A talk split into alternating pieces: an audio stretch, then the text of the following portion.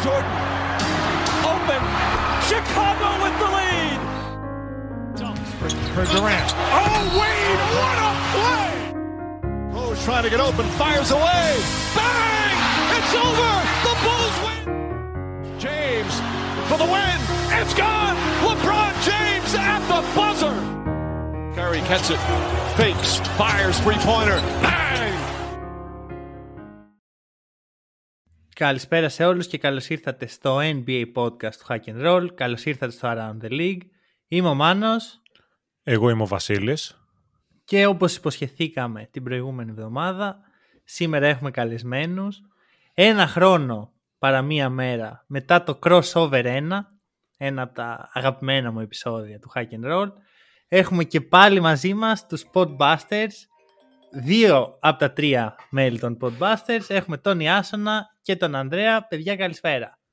Καλησπέρα για εμάς. Καλησπέρα και ευχαριστούμε που μας ξανά καλείτε. Το τρίτο μέλος τώρα είναι πολύ σχετικό. Είναι σε βαθύ σεμπα- sabbatical. Ε, θα δούμε τώρα. Εμείς ε, θα, το- θα έρχεται πλέον ε, ως guest star σε μη μπασκετικά θέματα. Σε μη βασιλικά. Α- Αρνείται δηλαδή NBA ο Άκης. Έχοντας Αρνείται, ακούσει. Δεν μπορεί... Εντάξει, όλα. Έχοντας Κοίτα. ακούσει το επεισόδιο που κάνατε με τον ε, Άκη, ε, κατανοώ απόλυτα. ναι. Αρχικά, να ευχηθούμε στον Άκη ό,τι καλύτερο. Ε, Συγγνώμη, επίσης- πόσο χρόνο είστε και οι δύο; Κα- Άντε πάλι, γιατί κάθε χρόνο με ρωτάς τέτοιο Γιατί πράγμα. δεν το θυμάμαι απ' έξω τώρα. Πού να θυμάμαι απ' έξω όσο χρόνο είσαι. Ξέρω ότι είσαι πιτσιρικάς, αλλά δεν θυμάμαι ακριβώς πόσο. Λοιπόν, Επίσης εγώ- έχει και καινούριο τώρα εδώ πέρα. Δηλαδή, κάτσε. αυτό, Επίσης αυτό μου το, το δέχομαι. Μου έχεις φέρει και τον Μπορέλη. Κάτσε να μάθω Μπορέλη. πο- πόσο χρόνο είναι. γιατί Βορέλη. Μεταγραφή αεροδρομίου δεν είπαμε. Α, ε, Ναι, σωστά, ρε. σωστά. Λοιπόν, Κάτσε. Σκάσες κιόλας. εγώ πλέον Εγώ είμαι είμαι- 23. Έχουμε Και εγώ μεγαλώσει ένα χρόνο. 20, 29 κλεισμένα. Ας, ξέρεις πότε θα καταλάβετε πραγματικά τι είπε ο Άκης στο podcast και πώς ένιωθε και τι αυτό. Σε 6-7 χρόνια εσύ Βασίλη, ο άλλος σε περίπου 40. Ε, εν τω εντάξει, ο Βασίλης έχασε χρυσή ευκαιρία να το παίξει πιτσιρικάς τώρα. Έπρεπε να πει είμαι 20, ξέρω. Ποιος θα του πει τι; Τίποτα. Ε, καλά, να, σου πω εντάξει, κάτι. Ναι, να σου πω κάτι. Το θέμα είναι να, να θες να πουλήσεις τον παπά, όχι να το κάνεις έτσι για να το κάνεις. Φαντάζομαι ότι εκεί που θέλει ο Βασίλης, γιατί το βλέπω εγώ από τη φάτσα τον έχω κόψει, το, το πουλάει τον παπά. όπου πρέπει είναι 23, όπου πρέπει είναι 34. Άσε, Ο- έχω καταλάβει. Έχει, έχει πουληθεί πολλές φορές στο παρελθόν. Τώρα είμαστε εντάξει. Είμαι, δεν είμαι χρειάζεται πια. βέβαιος. Είμαι βε... Όπως είπε και ο Τσίκο Όφερ που λέει φαίνεται είναι μπασκετικός κτλ. Και, τα λοιπά, και εγώ έχω καταλάβει άλλα. Εγώ καταλάβω άλλα. όχι μπασκετικά. Άρα ο, ο Αντρέας είναι το scouting report, το μπασκετικό. ναι. Εσύ είσαι το scouting report για τα, για Εγώ τα είμαι κρασιά το εγώ βράδυ. πουτανιάρης, ναι, εγώ είμαι πουτανιάρης. λοιπόν, τώρα το λέω κάθε χρόνο, αυτή είναι η Podbusters, έτσι θα πάει όλο το επεισόδιο. Ε, αρχικά, αυτό που ήθελα να ρωτήσω έτσι είναι πώς, ε, πώς πάει το podcast. Δηλαδή δε- δεν νομίζω ότι σας ρωτάνε συχνά τι live σε ηχογράφηση. Πώς πάτε με το podcast, οπότε έχετε την ευκαιρία εδώ η, πέρα. αλή- η αλήθεια είναι ότι κανένας δεν το έχει ρωτήσει αυτό. Και η αλήθεια είναι ότι ναι, διότι εντάξει, δεν, δεν είναι κάτι το οποίο ενδεχομένως ενδιαφέρει το, τον κόσμο. Πώς μας, το podcast πάει μια χαρά. Ε, Εγώ θα πω ότι τα δεν είναι podcast το πάνε podcast. μια χαρά. Δηλαδή, αν με... Κα- Έλα, πες, πες, Ανδρέα, πες, πες. Εγώ δεν θα εστιάσει τόσο στο podcast, αλλά θεωρώ ότι είναι, είναι καλό πράγμα οι, ακρο- ότι οι ακροατές μας αρχίζουν και πληρώνουν για να μας ακούνε και αυτό μας αρέσει.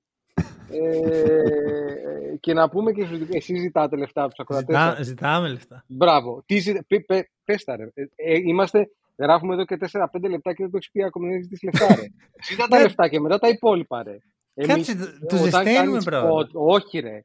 Είσαι, όταν κάνεις podcast είσαι σαν μία εργαζόμενη της νύχτας.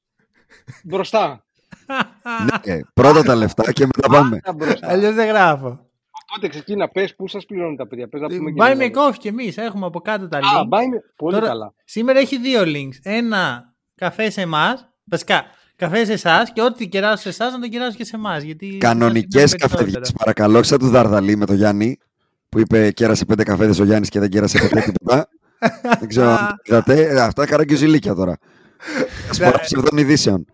Λοιπόν, Να δώσω λίγο να- να- context. Και εγώ, μισό, λεπτά, μισό λεπτό πριν δώσω το context, να πω εδώ ότι αυτό που είπε ο Αντρέας είναι το σημαντικότερο. Δηλαδή, η ερώτηση που θέλω να κάνεις από εδώ και πέρα, όταν θα ξανάρθουμε εμείς ή οποιοδήποτε άλλος, είναι παιδιά, κονομάτε από το podcast. Το αν πάει καλά, στα φρύδια μου. Αν με ακούνε 10 και με πληρώνουν όσο πρέπει, ας με ακούνε 10, δεν πειράζει. Σωστό. Βασίλη, βα- τοποθετήσω. Εγώ έχω τοποθετηθεί για αυτά τα Βα- θέματα. βασικά, εγώ θα, θέλω να προσθέσω σε αυτό που είπε ο Αντρέας πριν, ότι τους κράζετε και σας πληρώνουν. Ε, δηλαδή, ακόμα καλύτερο. Μα δεν πληρώνουν αρκετά ρε. εσύ. Έχουμε κάποιους που είναι τζαμπατζίτε τώρα. Έρχεται ο άλλος και δίνει 2 και 4 ευρώ το μήνα. Είναι αυτά ρε. Έρχεται, ρε, εσύ, έχει έρθει άνθρωπος και έχει κεράσει ένα καφέ. 2 ευρώ. Τι τα, τα, τα πάρει τα 2 ευρώ να τα βάλει εκεί που ξέρει.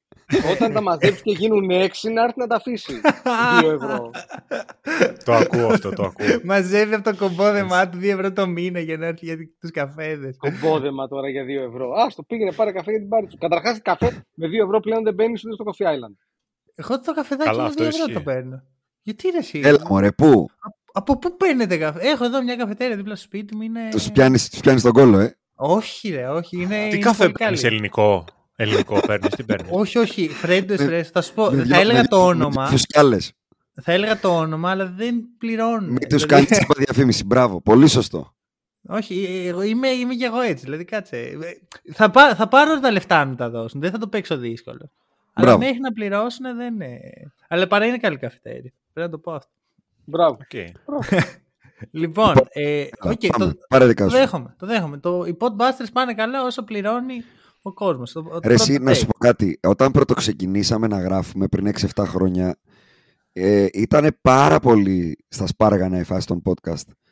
Το Μμμ. ότι ακόμα υπάρχουμε και ότι υπάρχουν από γύρω, όχι ότι εμείς τους δημιουργήσαμε, αλλά ότι έχουν αναπτυχθεί τόσα πολλά podcast, τα οποία βαστάνε, δηλαδή δεν βλέπεις podcast που εμφανίζονται και εξαφανίζονται. Βλέπεις σημαίνει και ότι βλέπεις.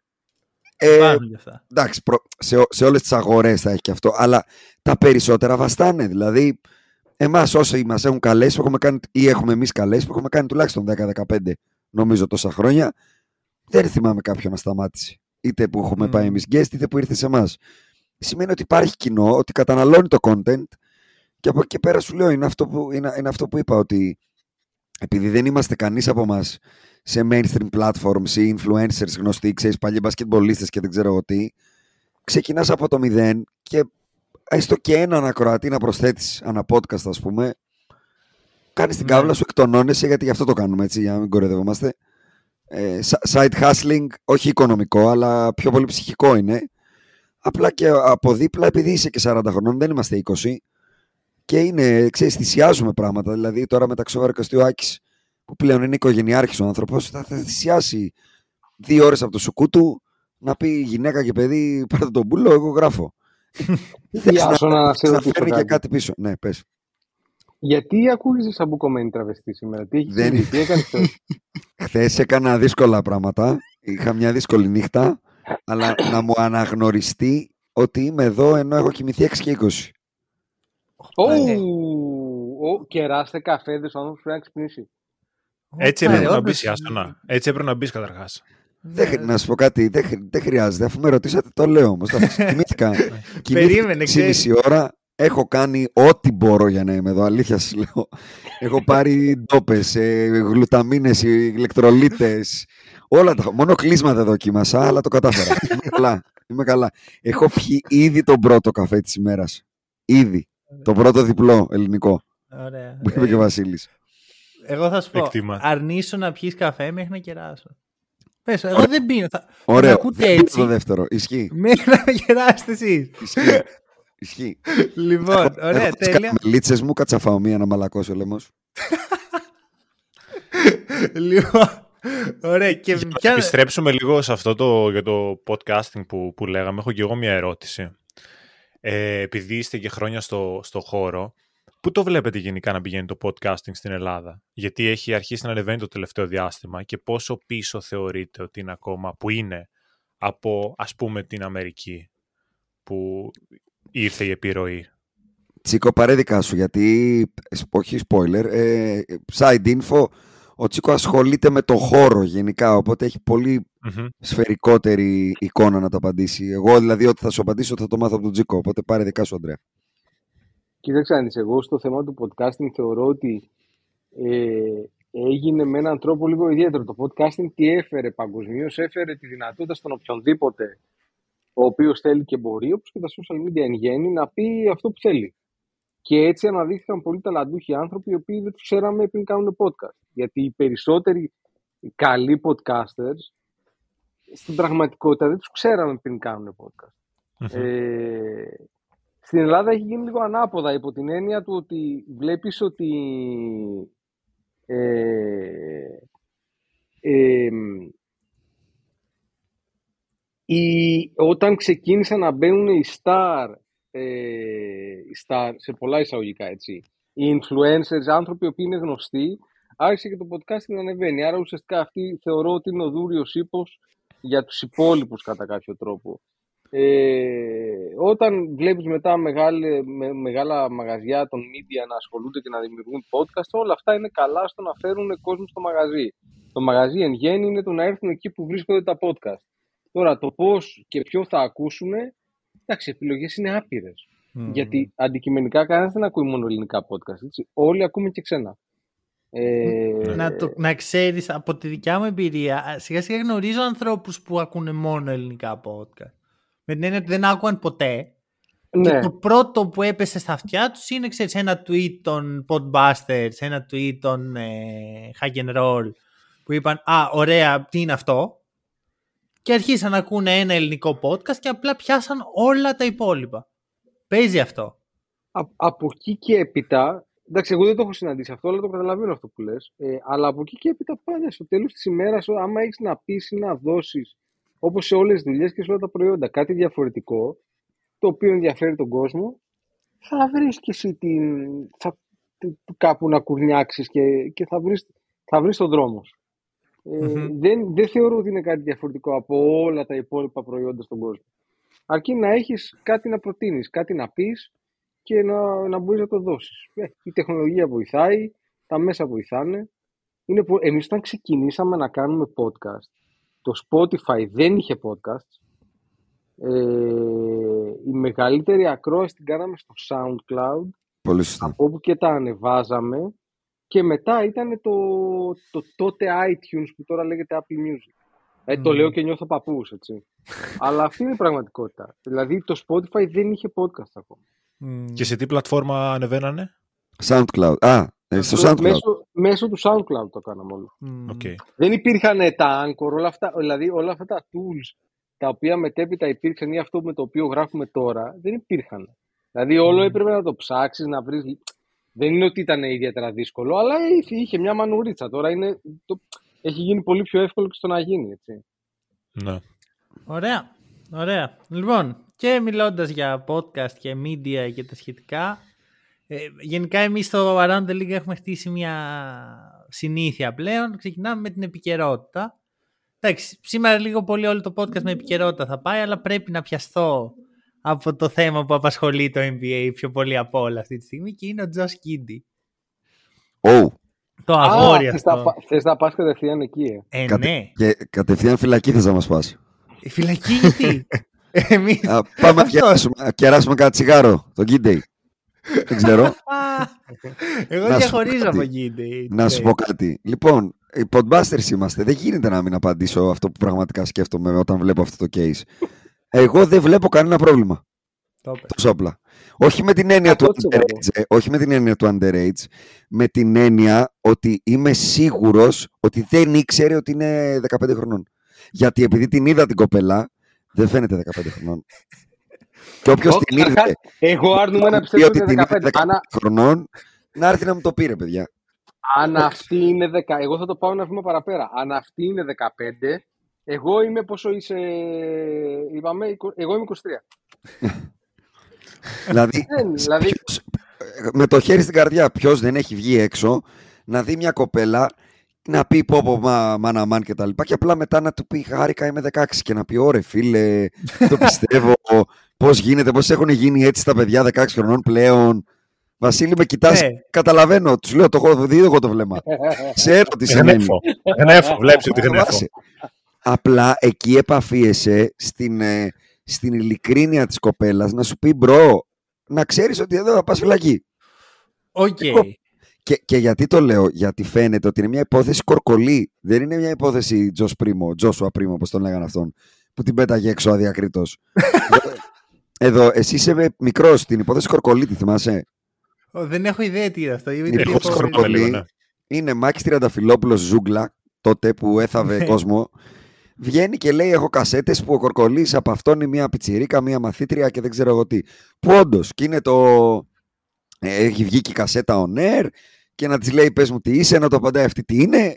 Είναι, πολύ, είναι ιστορικά καταγεγραμμένα όλα αυτά. Ψάξτε στο YouTube. Την οποία Με- βέβαια μετά την παντρεύτηκε. Μπράβο, να, να, αυτό πάω να πω τώρα. Αλλά προφανώς ήταν με μια ανηλική. Προφανώς δεν είναι σωστό. Αλλά ήταν ένα case που το ξέραν οι γονείς της. Πήγαινε σπίτι τους και έτρωγε. Δεν ξέρω, ξέρεις. Δεν ήταν κρυφό, δεν, ήταν, δεν εκμεταλλεύτηκε να το πω έτσι. Ναι. Δεν είπε ψέματα στο κορίτσι, δεν της έδωσε ένα γλυφιτζούρι να την πάει στα σκοτεινά. Κατάλαβες τι εννοώ. Και μετά Μμμ. την παντρεύτηκε. Οπότε επειδή και ο Τζος Γκίντε δεν είναι παιδιά 400 χρονών, ε. 21. Δηλαδή, Μπράβο, δεν πήγε ένας ε, 47χρονο με μια 15χρονη. Πήγε ένα παιδί 21 χρονών με μια 15-16 χρονών. Πόσο είναι, 16. Ε, ωραία. Είναι σαν να είσαι 37 και να πας με μια 32χρονη. Δηλαδή, Δεν είναι το ίδιο. ρε, εσύ Δηλαδή, το πήγαινε. γιατί όσο μεγαλώνεις, η Μα- διαφορά ηλικίας μειώνεται. Έχεις πρακτικά. δίκιο, έχεις δίκιο, αλλά στα 21 σου σκέψου το, είσαι τρία χρόνια απόφυτος και πας με μια κοπέλα Δευτέρα Λυκείου, τρίτη, ε, η πρώτη τι είναι, 16 χρονών. Είναι πολύ φυσιολογικό. Οι, μη- οι- Ναι. Όλες οι κοπέλες στη δική μου ηλικία, όλες οι ωραίες γκόμενες του σχολείου, 100%. τη- τα είχαν με τον τύπο που είναι 20 και οδηγάει το 106 το ραλί το κολοφτιαγμένο. 100%. 100%. Σιγά μην Ε, κοιτούσε ε, εμένα. Έπαιζε με handicap ρε στο Λυκείο. Γιατί ειδικά όταν πήγαινε πρώτη Δευτέρα Λυκείου έπαιζε σημα... είχε τεράστια σημασία. Αν είχε ο άλλος το μηχανάκι, το αυτοκίνητο. Αυτά τα πράγματα σε αυτές τις ηλικίες παιδιά τη τρυφερές παίζουν ρόλο. Τώρα, οι άλλοι είναι Δευτέρα Λυκείου τώρα και ο άλλος είναι δισεκατομμυριούχος ε, παίκτη μπάσκετ. 21, Συζητάμε. Ναι. δηλαδή είναι 21 το παιδί, δεν είναι υπόθεση Καρλ Μαλόουν που ήταν 47 και πήγαινε με, 10 με, με 11 χρονών. Τι έκανε ο τρελός; Βέβαια, να προσθέσω εδώ κάτι στη συζήτηση. Έτσι, μια πληροφορία. Γιατί εγώ δεν νομίζω ότι η τύπισσα είναι τόσο αθώα, ότι είδε το Γκίντι. Α, η τύπισσα είναι TikToker. OK. Δεν ξέρω άμα ξέρετε τι είναι το TikTok. Είστε και σε μια... Άντε ρε φύγε από εδώ ρε. Έλα, έλα Είναι, ρε. ρε. Σιγά, Α, το λέει. Λοιπόν, Και όλοι TikToker είναι πλέον. Το είπε και Ωραία. με ύφος, ε. Το είπε και με ύφος. Είπε, Αυτό δεν κάνω- ξέρω αν αυτό- ξέρετε τι είναι TikTok. Αυτό, Αυτό κανονικά είναι για να κανονικά- φύγουμε. Πρα- Μα τη μαναγία αυτό πήγα να πω. Είναι για exit group. Μη- Μείνετε για Α, μένα, τέλος παιδιά, μείνετε για μένα λίγο ακόμα. Όχι, έχετε βρει εδώ το, το Βασίλη. Εγώ δεν τε... Κοίτα, τώρα έχουμε γνωριστεί. Ωραία, τώρα είμαστε πιο, πιο παρεΐστες. Ναι, μα γι' αυτό σε αφήνουμε να πεις τη μαλακία σου. λοιπόν, ε, είναι TikToker. Η τύπησα έχει πάρει τρελό cloud από αυτό. Ξέρεις, έχει γίνει γνωστή, έχει followers όλοι. Την ψάχνουν τι είναι, ποιανού είσαι, τι κάνεις. Και φαίνεται, υπάρχει ένα βίντεο που βγήκε εχθέ που τη βγάζει ένας φίλος σε ένα club, δεν ξέρω τι φάση είναι αυτό, και λέει «It was me, Josh, we don't have to talk about it». Δηλαδή, φαίνεται να ξέρει τι κάνει. Συγγνώμη λίγο, συγγνώμη λίγο. Κάτσε ένα. καλά ρε που δεν ξέρει. Αυτή δεν είναι που ανέβασε φωτογραφία ότι με απάφτωσε ο Γκίντι. Ναι, Αυτή I είναι just που found ανέβασε. just Giddy. Άρα τι συζητάμε τώρα. Άμα Μπρα- ήθελε; Βασίλη, δικά σου, έλα. Όχι, πες, Μα, πες, όχι, πες. εγώ, είμαι, εγώ είμαι full 100-0 με αυτό που λες ε, γενικά σαν άποψη, που γενικά σαν άνθρωπος είμαι πολύ αυστηρός με μπαρμπάδες που μπορεί να πηγαίνουν σε κοριτσάκια και εδώ συζητάμε, είναι πολύ σοβαρό πρόβλημα και θέμα, αλλά εδώ δεν είναι αυτό το case. Μιλάμε ένας πιτσιρικάς 20χρονο που έχει εκατομμύρια στην τράπεζα και που μπορεί να μην είναι και ο πιο έξυπνος άνθρωπος του κόσμου. Ε, πήγε με ένα 16χρονο που μπορεί και να του την έπεσε, ξέρω εγώ, έξω στο μαγαζί και δεν φαίνεται σίγουρα για 16. Παιδιά, όχι μπο- ε, όχι όποιος μπορεί, μας έτσι. ακούει, όποιος Ε, μας ακούει και έχει υπάρξει 20-21 χρονών και δεν ήταν χάλια σαν και εμένα π.χ. και ήταν ωραίο παιδί ψηλός σαν το Βασίλη και έχει μπει σε ένα κλαμπ δύο μέτρα και είχε και κανένα εκατομμύριο, δύο-πέντε πόσα έχει ο Γκίντε στην τσέπη και τον κοίταγε η 16χρονη όπως θα ήταν ντυμένη και όπως θα το έκανε κτλ. Γιατί όπως πολύ σωστά το έβαλες στο context, πρέπει να βλέπεις και τι είναι η κοπέλα. Δεν είδαμε στα στα story μια κοπέλα του κατηχητικού. Δηλαδή, μια κοπέλα του κατηχητικού δεν κάνει ιστορία I just fucked Josh Gidey. Και Ναι. επειδή είμαστε και εμείς TikTokers, όπως πολύ σωστά είπες, μπορεί να είμαστε κοντά 40 χρονών, αλλά βλέπουμε τη νέα γενιά. Ε, η νέα γενιά δεν είναι όπως, ε, ο- όπως ήταν η δική μας που στα 16-17 πιάναμε πρώτη φορά στήθος γυναίκας και παίρναμε τον κολλητό μας και το συζητούσαμε 20 μέρες. Φίλε, είναι έτσι, δεν το πιστεύω, δεν θα το ξεχάσω κτλ. Στα 16-17, επειδή λόγω δουλειάς μιλάω με 16-17 χρονών και αγόρια και κορίτσια, ε, ακούω ατάκες τύπου, ε, εντάξει, ε, θέλω και λίγο συνέστημα, έχω βαρεθεί μόνο αου αου. Εντάξει, Και ένα χορτάσαμε. βήμα- Χορτάσαμε. Θα σε πάω και ένα βήμα παραπέρα. Αυτό allegedly βρεθήκαν σε ένα κλαμπ. Καταρχάς Ναι. στην Αμερική για να μπεις στο κλαμπ και να πιεις πρέπει να είσαι 21, ούτε καν 18. Οπότε Δηλαδή ο θέλω με αυτό Γκίντι να οριακά πω- πήγε. Α, μπράβο, θέλω να πω ότι υποτίθεται ότι έχοντας μπει στο κλαμπ, αυτή η λογικά έχει κάποιο fake ID. Λοιπόν, και Ναι. έχοντας μπει στο κλαμπ, ο άλλος νιώθει την ασφάλεια ότι αν πάμε μετά και. ότι υπάρχει μια. Ότι δεν γίνεται να είσαι 16. Ναι. Έτσι. Να- Κάτι είσαι ρε παιδί μου, λίγο 18 Είναι δηλαδή. λίγο και μετά ανεβάζει αυτή η φωτογραφία που λέει I fucked Josh Giddy. I just fucked Josh Giddy με τον Josh Giddy τη φωτογραφία γυμνό. Και αυτή με ένα ύφος, το οποίο ύφος ο Βασίλης μπορεί να μου το επιβεβαιώσει γιατί ξέρει το παιδί, φαίνεται. Το ύφος λέει πολλά σε αυτές τις Μμμ. περιπτώσεις. Όχι, πολύ σωστά το είπες. Έτσι. Ε, δηλαδή, αυτή μπήκε στο κλαμπ. Άρα ο άλλος νιώθει ένα safety και σου λέει: Εντάξει, άμα μπεις μες στο κλαμπ, κάνε ντου. Λέει ο Τζο Γκίντι. Και το Γκίντι από πίσω κουρασμένο. Το Γκίντι Ναι, από πίσω ναι, ναι. κουρασμένο σε περίπτωση που Ναι, του ναι, είδε ναι, τη ναι, φωτογραφία. Παύλα κοιμισμένο είναι αυτό το αμέσως μετά, ξέρεις που θέλει να κοιμηθείς. Αυτό, αυτό. Α, Ωραία. Τον ιστάζω. Ε, να το πάω λίγο αλλού. Πάρ το όπως θες. Πώς θα αντιδράσεις το NBA. Γιατί καλά τα λέμε εμείς. Και είμαστε στην ίδια σελίδα νομίζω όλοι. Το Να σου NBA πω κάτι. όμως θα είναι στην ίδια σελίδα με εμάς ή είναι πουριτανοί. Την, την ξέρεις την άποψή μας. Για... Δεν έχει να κάνει με τους Ποριτάνου, κατά τη γνώμη μου. Ε, την ξέρεις την άποψή μας για τον κύριο Άνταμ Σίλβερ; Go home, Θα Madame θα απαντήσω Silver. χωρίς να ξέρω πώς θα αντιδράσεις. Θα σου πω ότι θα αντιδράσει με το λάθος τρόπο, όποιος και αν είναι αυτός. Ό,τι και να κάνει θα είναι λάθος. Δεν έχει κανένα σωστό αυτός ο άνθρωπος.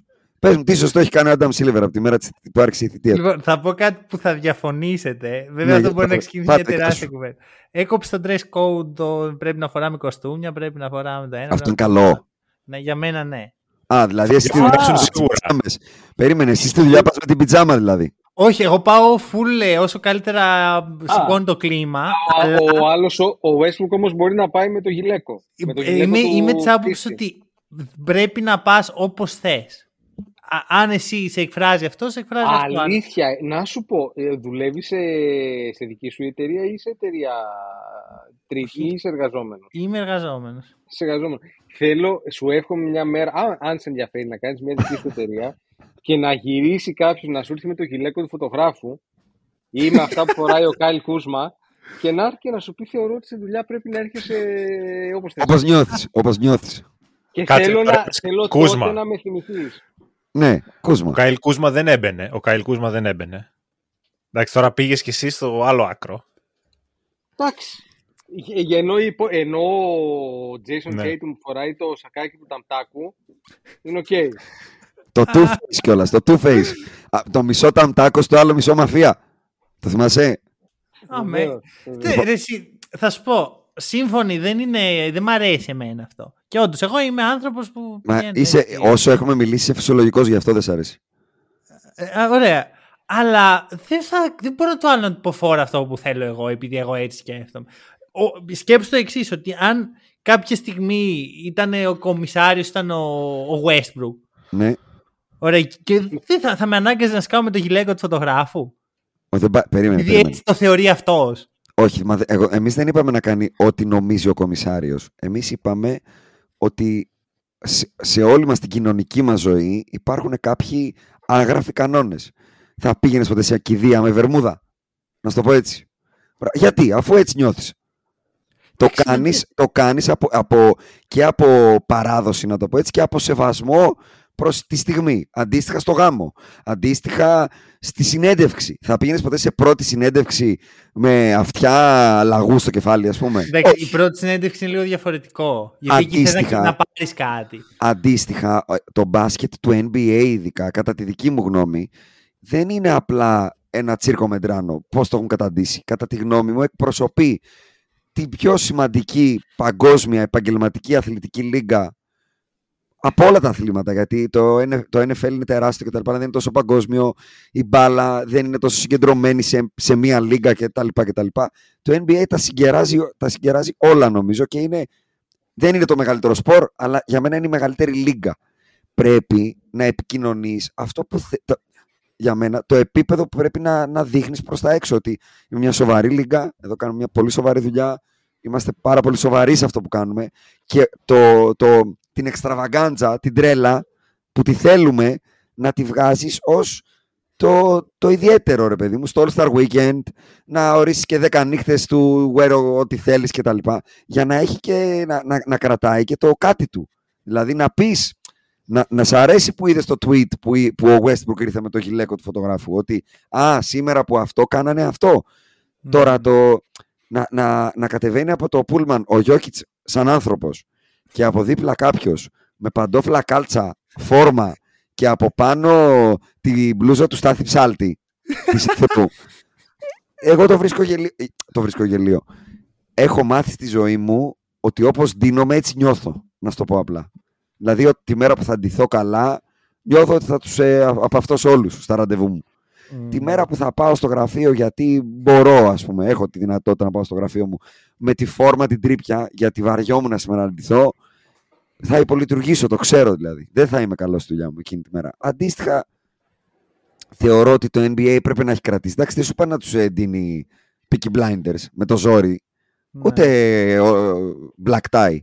Αλλά ρε παιδιά, ας, ας μην το ξεφτιλίζουμε. Αυτό, δηλαδή βλέπεις το Harden κάτι φορές που πάει στο γήπεδο και λες τώρα δεν τρέπεται. Δηλαδή, ακουγόμαστε παππούδες πολλές φορές ρε γάμο. Δηλαδή, θα έμπαινε ποτέ σε αποδητήρια του Michael Jordan, ας πούμε, του, του, του David Robinson έτσι ντυμένο και θα επιβίωνες. Θα έχεις φύγει, θα έχεις εκπαραθυρωθεί. Γιατί ξέρεις τι, δεν είναι και ότι είναι οι προσωπικότητες τους έτσι. Δηλαδή, ο Ρόντμαν δεν χρειαζόταν κάποιο dress code να του πει μα μου. Ήταν η προσωπικότητά του έτσι και το έκανε και το γούσταρα που το βλέπα. Mm. Όταν Βασίλη... θα πάει ο άλλος να κάνει, να υιοθετήσει, ας πούμε, αυτό το και καλά ιδιαίτερο στυλ. Και είμαστε όλοι όμως, δηλαδή από το τελευταίο, από το Θανάση Αντετοκούνμπο μέχρι το Στεφ Κάρι, ντυνόμαστε όλοι παιδική χαρά. Τέλος πάντων. Αυτό. Θέλω να ακούσω take Βασίλη, γιατί δεν το έχουμε συζητήσει ποτέ μεταξύ μας αυτό.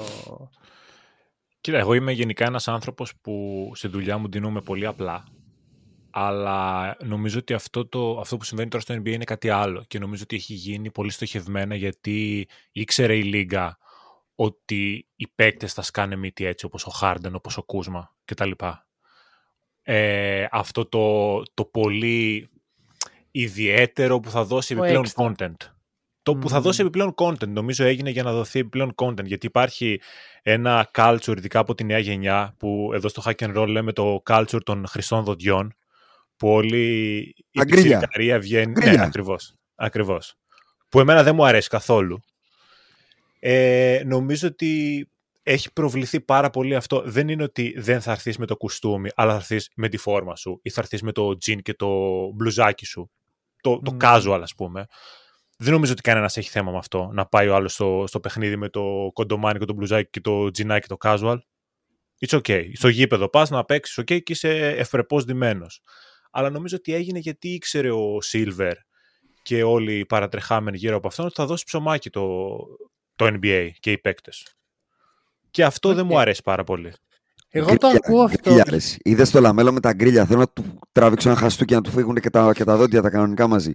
Ναι, είμαι σίγουρος και ο Βασίλη θέλει γιατί τον γουστάρει πάρα πολύ το λαμέλο. Κι εγώ μπασκετικά. Αλλά τι κάνεις, ρε βλάκα; Τι κάνεις; Πού πας έτσι, ρε κλόουν; Δηλαδή θα πάρει ποτέ πρωτάθλημα άνθρωπος με αυτή την προσωπικότητα; Όχι, ποτέ.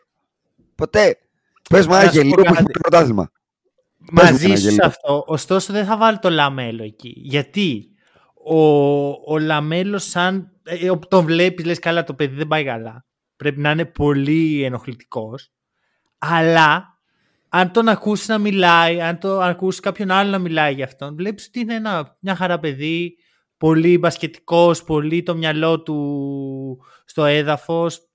Νιώθω πως ο LaMelo πιο πολύ μπαίνει σε αυτό το culture λόγω των ερεθισμάτων που έχει, αλλά δεν το εκπροσωπεί σαν χαρακτήρας.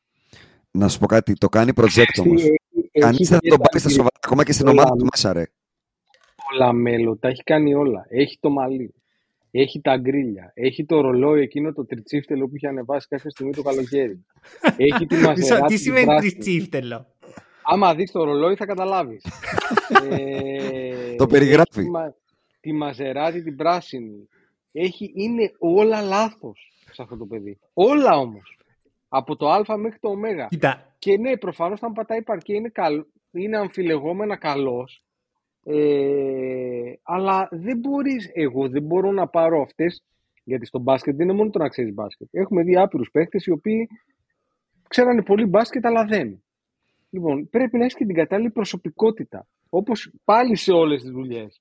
Μπορεί να είσαι καταπληκτικός μάγειρας. Άμα δεν έχεις και την κατάλληλη προσωπικότητα, δεν θα γίνεις ποτέ headset. Ναι. Οκ. Το ακούω. Σου λέω δηλαδή, να σου πω κάτι. κανένα, κανένα τεστ στο μυαλό σου αυτό. Πότε, πότε θα πάρει πρωτάθλημα, κράτα το. Ένας άνθρωπος που το βλέπεις και λες ρε φίλε, αυτό είναι λίγο πυροβολημένο ξεχνάμε, ξεχνάμε μερικ, μερικές φορές ότι αυτοί οι αθλητές είναι επαγγελματίες. Δηλαδή όπως εσύ πηγαίνεις στη δουλειά σου και αυτοί πηγαίνουν στη δουλειά τους και αυτό που πάνε να κάνουν, ναι, είναι ένα παιχνίδι, είναι το μπάσκετ, αλλά παίρνουν τόσα πολλά λεφτά που δεν πρέπει να ξεχνάμε ότι είναι η δουλειά τους. Mm-hmm. Όχι, εγώ, εγώ το καταλαβαίνω πολύ αυτό. Δηλαδή, το, το νιώθω πάρα πολύ όπως τους βλέπω, ότι είναι διαφορετικά το πώς το αντιλαμβάνομαι εγώ που είμαι φαν, παρακολουθώ, θα ανοίξω μετά το μικρόφωνο μου και είναι διαφορετικό για αυτούς που είναι βαράνε το 9 to 5 ας πούμε. Όπως εγώ πάω το πρωί στη δουλειά και κάνω αυτό που πληρώνομαι για να κάνω, αυτή για αυτούς είναι η προπόνηση, το να πάνε στο γήπεδο, το να παίξουν, το να ε, τους πάρουν τη συνέντευξη, είναι μέρος της δουλειάς τους. Ωστόσο θεωρώ πως υπάρχει, υπάρχει μια, ένα όριο. Δηλαδή μπορείς να το πιέσεις λίγο. Μπορείς να τηθεί λίγο πιο έξτρα, μπορείς, ε, αλλά μέχρι ένα πρόσεξε, όριο. Το θέμα δεν είναι μόνο η εμφάνιση. Ε, κάτι, κάτι υποστηρίζει από πίσω τα γκρίλια και όλα αυτά. Δηλαδή, ο Βασίλης που μου είπα και όφερε ότι έχει παίξει και μπάσκετ το παιδί και έχει μπει σε αποδητήρια, δεν έχει να κάνει τι επίπεδο. Όταν θα έρθει η στιγμή που θα σε ξεχωρίσει από την ομάδα της μέσης της βαθμολογίας και πρέπει να πας να κάνεις compete, να ανέβεις κατηγορίες, να πάρεις πρωταθλήματα και να κάνεις να δείξεις είναι η στιγμή που θα πρέπει να βγουν οι προσωπικότητες μπροστά. Σε ένα time out, ο καλός ο παίκτης να πει αυτά που πρέπει στους άλλους, στα τα αποδητήρια να τα κάνει πουτάνα. Σε όλα αυτά, όταν θα έρθει να το κάνει μια προσωπικότητα από όλη την υπόλοιπη σεζόν, σαν συμπαίκτης του, βλέπω ένα τσίρκουλο, παιχταρά, αλλά τσίρκουλο, ξέρεις, θα του πω, άντε βλάκα με τα γκριλιά. Που ήρθες τώρα να μου πεις σε μένα ότι δεν έπαιξε άμυνα κτλ. Ενώ αν μιλήσει μια προσωπικότητα που και στο γήπεδο το έχει κερδίσει και με τη σοβαρότητά του και με το leadership και όλο αυτό σου δείχνει ότι είμαι αυτό που λέει ο Αντρέας, κάνω τη δουλειά μου όσο κανείς σας σωστά το εκπροσωπώ, το κάνω, το δείχνω και όταν ακούσεις την κουβέντα θα την καταπιείς. Γι' αυτό ο Kawhi Leonard, ο Γιάννης Αντετοκούνμπο, ο LeBron James, ο Steph Curry, γι' αυτό είναι αυτοί οι πρωταθλητές. Και όταν βρίσκουν ο Jimmy Butler, ο Jimmy Butler δεν εμφανίστηκε με το μαλλί του, του Hightower και γελάγαμε, λέγαμε δεν είναι δυνατόν πρόπερση και, πέρ, και πέρυσι και φέτος με το μαλλί του, του emo. Αλλά όλο το υπόλοιπο χρόνο και όλο το υπόλοιπο attitude τον κατα... καταλήγουν να βλέπεις στο παρκέ γιατί έχει κάνει Γιουσουφάκη του τους Boston Celtics. Όπου τους βρει, τους έχει και τους ε, έχει κάνει ε, τον, κύριο, τον κύριο Jason Tatum και όλους αυτούς τους ε, υπερπαίκτες. Όπου τους βρει, τους κοπανάει. Γιατί, γιατί παιδιά, είναι για το τσίκο. Το 2-1 είναι, κατα... το 1 είναι κατά λάθος. Ακόμα oh. μπαίνει το σου του Τζιμ Μπαμπάε. Δεν, δεν πήγε όμως. Τι θα κάνουμε. Ο Θεός μας ξέρεις. Είναι σαν το πρωτάθλημα του Λεμπρό με τους Πέρε που το πήρε αλλά δεν το πήρε δηλαδή, όπως ξέρει, μπάσκετ δεν το δίνει του Λεμπρόν αυτό το πρωτάθλημα. Επειδή θέλω να δώσω εδώ. Πρέπει, πρέπει επίσης για να ολοκληρώσω αυτό που λέει ο Ιάσο, να, να συνειδητοποιήσουμε ότι οι παίχτε του NBA ως επαγγελματίες ή έχουν τις καλύτερες συνθήκες αθλητών στον κόσμο. Δηλαδή, ε, έχουν εγγυημένα συμβόλαια. Είναι η μόνη λίγκα στον κόσμο που έχει εγγυημένα συμβόλαια. Δηλαδή, αυτή τη στιγμή ο Τζέιλεν Μπράουν ο οποίος κατά τη γνώμη μου ο, το παιδί είναι για να παίζει στο περιστέρι. Ε, αυτή τη στιγμή έχει ένα συμβόλαιο που από του χρόνου θα παίρνει 60 εκατομμύρια δολάρια. Ό,τι και να γίνει. Ό,τι και να γίνει. Πώς να σου το πω, αν πεθάνει θα τα πάρει. Λοιπόν, ε, ε, έχω την απέτηση λοιπόν, γιατί εγώ το θεωρώ απέτηση αυτό, να σέβεσαι αυτό που σε ταΐζει και να μην Ναι. σκάς μύτη με το κουστούμι του ταμτάκου, με, το, με τα grillz, με την ε, πράσινη Maserati και ούτω καθεξής. Οκ. Αυτό. Εγώ έχω μερικές φορές την απορία πώς είναι τα σύγχρονα αποδυτήρια στο NBA και πώς αντιδρούν οι βετεράνοι. Γιατί θυμάμαι ρε παιδί μου όταν ε, έμπαινα εγώ ας πούμε σε αποδυτήρια, πιτσιρικάς 16-17 χρονών και είχαμε κάτι τυπάδες γύρω στα, στα 35, σχολίαζαν μέχρι και το πώς κουρεύτηκες. Που δεν λέω ότι αυτό είναι σωστό, να υπάρχει αυτό το pressure, αλλά ξέρεις Εγώ λέω τώρα, ότι είναι, γύ- αλλά ναι. είναι ο τρόπος. Θεωρώ ότι είναι ο τρόπος, γιατί προφανώς. εκεί στα- υπά- υπάρχει ο τρόπος ο, ο χαβαλετζίδικος που στο, στε- στο λέει ο άλλος μεταξύ σοβαρού και αστείου για να καταλάβεις κάποια πράγματα και υπάρχει και ο τρόπος που σου κάνει bullying οριακά. Δεν το έχω βιώσει εγώ προσωπικά, αλλά έχω ακούσει ας πούμε αντίστοιχες ε, ιστορίες. Πες Ιάσονο, ναι. Όχι, ε, πή- πήγα να πω ότι το- το κομπλεξικό, γιατί τώρα αυτό λες, ότι είναι ένα κάποιος πολύ κομπλεξικός τώρα. Το κομπλεξικό πάντα θα τον έχουμε μπροστά μας. Δηλαδή στα αποδητήρια, στη δουλειά, στο λεωφορείο, πα- παντού στη συναυλία θα θα συναντήσω ένα κομπλεξικό. Που όταν θα νιώθει ότι έχει και το power, ας πούμε, είναι ο παλιός ή δεν ξέρω εγώ τι, στο στρατό, θα μου σπάσει τα τέτοια στο σημείο του bullying. Αλλά αν έχεις σώαστα φρενά, δεν θα αφήσεις να σε επηρεάσει ο ένας και οι δύο μαλάκες. Τώρα εκτός αν μπεις σε Εννοείται. πολύ τοξικά αποδητήρια. Δηλαδή, αν μπεις τώρα σε, ένα, σε, σε, μια, σε μια ομάδα που έχει 12 γκαγκαλούδιδε, οκ, εντάξει, ας πρόσεχες. Άλλαξε ομάδα. Εντάξει, σίγουρα, σίγουρα. Απλά Μ' θέλω να αρέσει πω που ότι είχε νομίζω... πρόσωπο αυτό. Ε, δεν τον ξέρω τον άνθρωπο, αλλά από αυτό, μπασκετικά από αυτό που έχω δει, το παιδί πρέπει να ήταν ανυπόφορος τώρα, εντάξει. Νομίζω το έχει πει και αποδυτήρια. ο ίδιος. Νομίζω το Ε, έχει πει και ο εντάξει, ίδιος αυτό. πάνω κάτω ότι είναι ανυπόφορος. Απλά νομίζω ότι οι βετεράνοι σήμερα ε, είτε δεν θα μιλήσουν, είτε δεν θα ακουστούν και πάρα πολύ. Ή είναι ελάχιστοι αυτοί που θα ακουστούν; Πες μου ποιες ομάδες εκτιμάς το NBA και θα δεις ότι μόλις το σκεφτείς, υπάρχουν veterans που μιλάνε και σέβονται και τους ακούνε και όλα. Μμ. Εννοείς υπάρχει σε- όμως σε τα- franchise. Νομίζω. Ναι, ρε, ρε παιδί μου, να πεις, φίλε, εγώ του Boston Celtics, ας πούμε, που είπα πριν, τους σέβομαι. Έχουν τον Al Horford στα αποδητήρια. Δεν έχουν εμένα. Μμμ. Δηλαδή, η Miami Heat, ο Γιουντόνις Χάσλεμ κάτι έκανε σε αυτά τα αποδητήρια. Δεν ήταν εκεί για τουρισμό. Ε, σίγουρα. Ενώ απ' την είναι- άλλη βλέπεις ομάδες που ελπίζεις. Ξέρεις, ξεκινάμε κάθε χρονιά και λέμε πω, πω κι άλλο ταλέντο προσέθεσαν οι Detroit Pistons, ας πούμε. Και ό,τι και να γίνεται, ό,τι και να γίνεται, το ίδιο πράγμα. Είτε έχουν τον Gate Cunningham, είτε έχουν το, το Gika, είναι το ίδιο αποτέλεσμα. Δεν, δεν είναι τυχαίο λοιπόν. Ποιος να τους Συνήθως. εμπνεύσει, ποιος να τους μαντρώσει, ποιος να τους πει πώς γίνεται.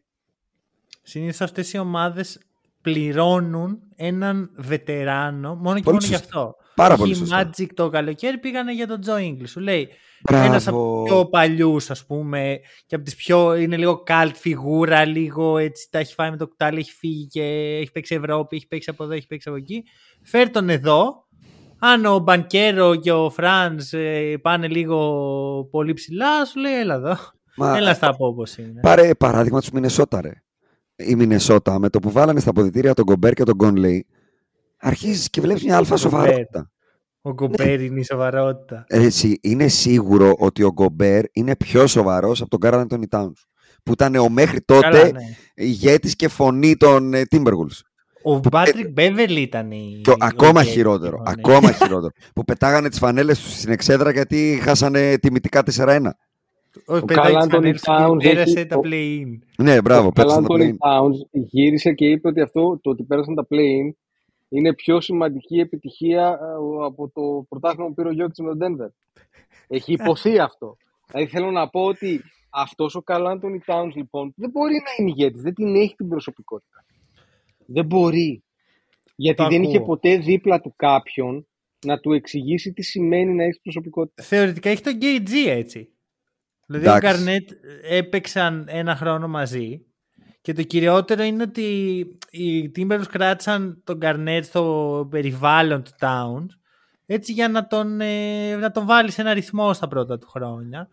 Το θέμα είναι νομίζω ότι ο Towns επειδή πέρασε και διάφορα και επειδή και η Μινεσότα δεν είναι και το πιο σοβαρό franchise ούτως ή άλλως.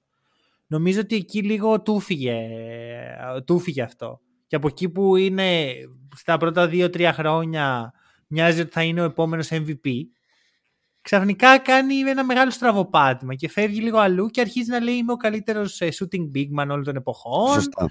και είμαι εδώ πέρα σε αυτή την ομάδα win Minnesota now. Νομίζω δηλαδή ότι άλλαξε λίγο το mindset του και νομίζω ότι φταίει πάρα πολύ η ομάδα γι' αυτό γιατί έχουμε δει τι κάνει η Minnesota στους παίχτες. Εδώ και Σε αυτό, πολλά σε αυτό δεν διαφωνούμε. Σε αυτό δεν διαφωνούμε ότι φταίει η ομάδα. Σε αυτό δεν διαφωνούμε. Αυτό. Δηλαδή εδώ Αλλά- ο Άντριου Wiggins έχει ένα τουπέ μέσα από τη Μινεσότα. Ότι εγώ που είμαι ο μεγάλος παιχταράς και μετά πάει στους Warriors και έχει τον Γκάρι, τον Green, τον Klay, τον, ε, ακόμα και τον Kevon Looney γιατί του λένε bro άραξε λίγο. Μα αυτό, Είναι αυτό, το αυτό, που Andrew λες Wiggins. τώρα, αυτό που λες τώρα είναι νομίζω και η απόδειξη αυτού που είπα εγώ ότι δείξε μου το franchise να σου πω ότι θα κάνει κάτι στη, στην πορεία του. Δηλαδή δεν γίνεται ένα franchise να είναι σοβαρό, να έχει τις σωστές αρχές και σε βάθος χρόνου να μην κάνει κάτι ή να μην είναι σοβαρό αλλά να πάει ένας παίχτης που έχει τις σωστές αρχές εννοώ top tier έτσι και να τους το κάνει δηλαδή οι Milwaukee Bucks ήταν πολύ τυχεροί, τραφτάρανε το Γιάννη το Κούμπο, έναν από τους πιο εργατικούς, ου μην το δεύτερο πιο εργατικό παίχτη αυτή τη στιγμή ή τρίτο βία ε, στη Λίγκα. Ε, λογικό είναι να φτιαχτεί αυτό το, το mentality, αυτή, είναι ο- αυ- αυτό το franchise που είναι άλλο franchise από αυτό που ήταν πριν το Γιάννη. Είδες πόσο πολύ έχουν αλλάξει οι Knicks απλά επειδή προσθέσανε το head coach ε, που πρέπει να είναι σε αυτή την ομάδα με αυτό το roster. Γιατί πόσοι και πόσοι έχουν πάει με πόσο πιο φανταχτερά roster και δεν καταφέρουν να κάνουν winning basketball στη Νέα Υόρκη. Πήγε όμως ένας Ωραία. στρατιωτικός, κανονικός και έκανε winning basketball. Θα σου πω, έχω πολλά να πω για τους Knicks, αλλά θα πάρω την μπάσα που δίνεις τώρα και θα την επιστρέψω. Αρχικά να πω το εξής. Ο Βασίλης είναι φαν του Γιάννη και μετά είναι Bucks. Δηλαδή αυτό είναι το... Αν αν ρωτήσεις το Το, Βασίλη το τι Bucks ομάδα μπορούσε να είναι. μην το βάλεις καθόλου βασικά. Αυτό. Είναι, Ναι. είναι Γιάννης ε, θετικό. Ε, Άρα- Ξέρεις Βασίλη ότι εμείς δεν τον χαϊδεύουμε τον Γιάννη, ότι είναι να πούμε το λέμε. Ούτε κι εγώ, ούτε κι εγώ. Ωραία. Εντάξει. Θέλω Βασίλη να μου πεις Όχι, γιατί στην Ελλάδα έχουν μια τάση οι, φα... οι fans του Γιάννη που είμαστε όλοι, αλλά για κάποιο λόγο το ότι επειδή είναι Έλληνας, τέλος. Δεν κάνει λάθος ο Γιαννάρας μας. Θα κάνει Εμένα δεν με Α, νοιάζει ότι είναι Έλληνε βασικά. σωστός. Καθόλου. Μπράβο. Και μας καθόλου. Απλά μας, μας, μας προκαλεί μια παραπάνω συμπάθεια και μέχρι εκεί. Αλλά άμα δεν μπορεί να βαρέσει βολή, στα τέτοια μου τι διαβατήριο έχεις. Άμα δεν μπορεί να βαρέσει βολή, τράβα μάθε να βάρεις βολή. Ωραία, Βασίλη πάρε πάνω σου για Γιάννη τελευταία. Εγώ είχα πει σε ένα από τα προηγούμενα podcast που κάναμε ότι δεν μου αρέσουν κάποια πράγματα γενικά που βλέπω από το Γιάννη στο mentality του Μμμ.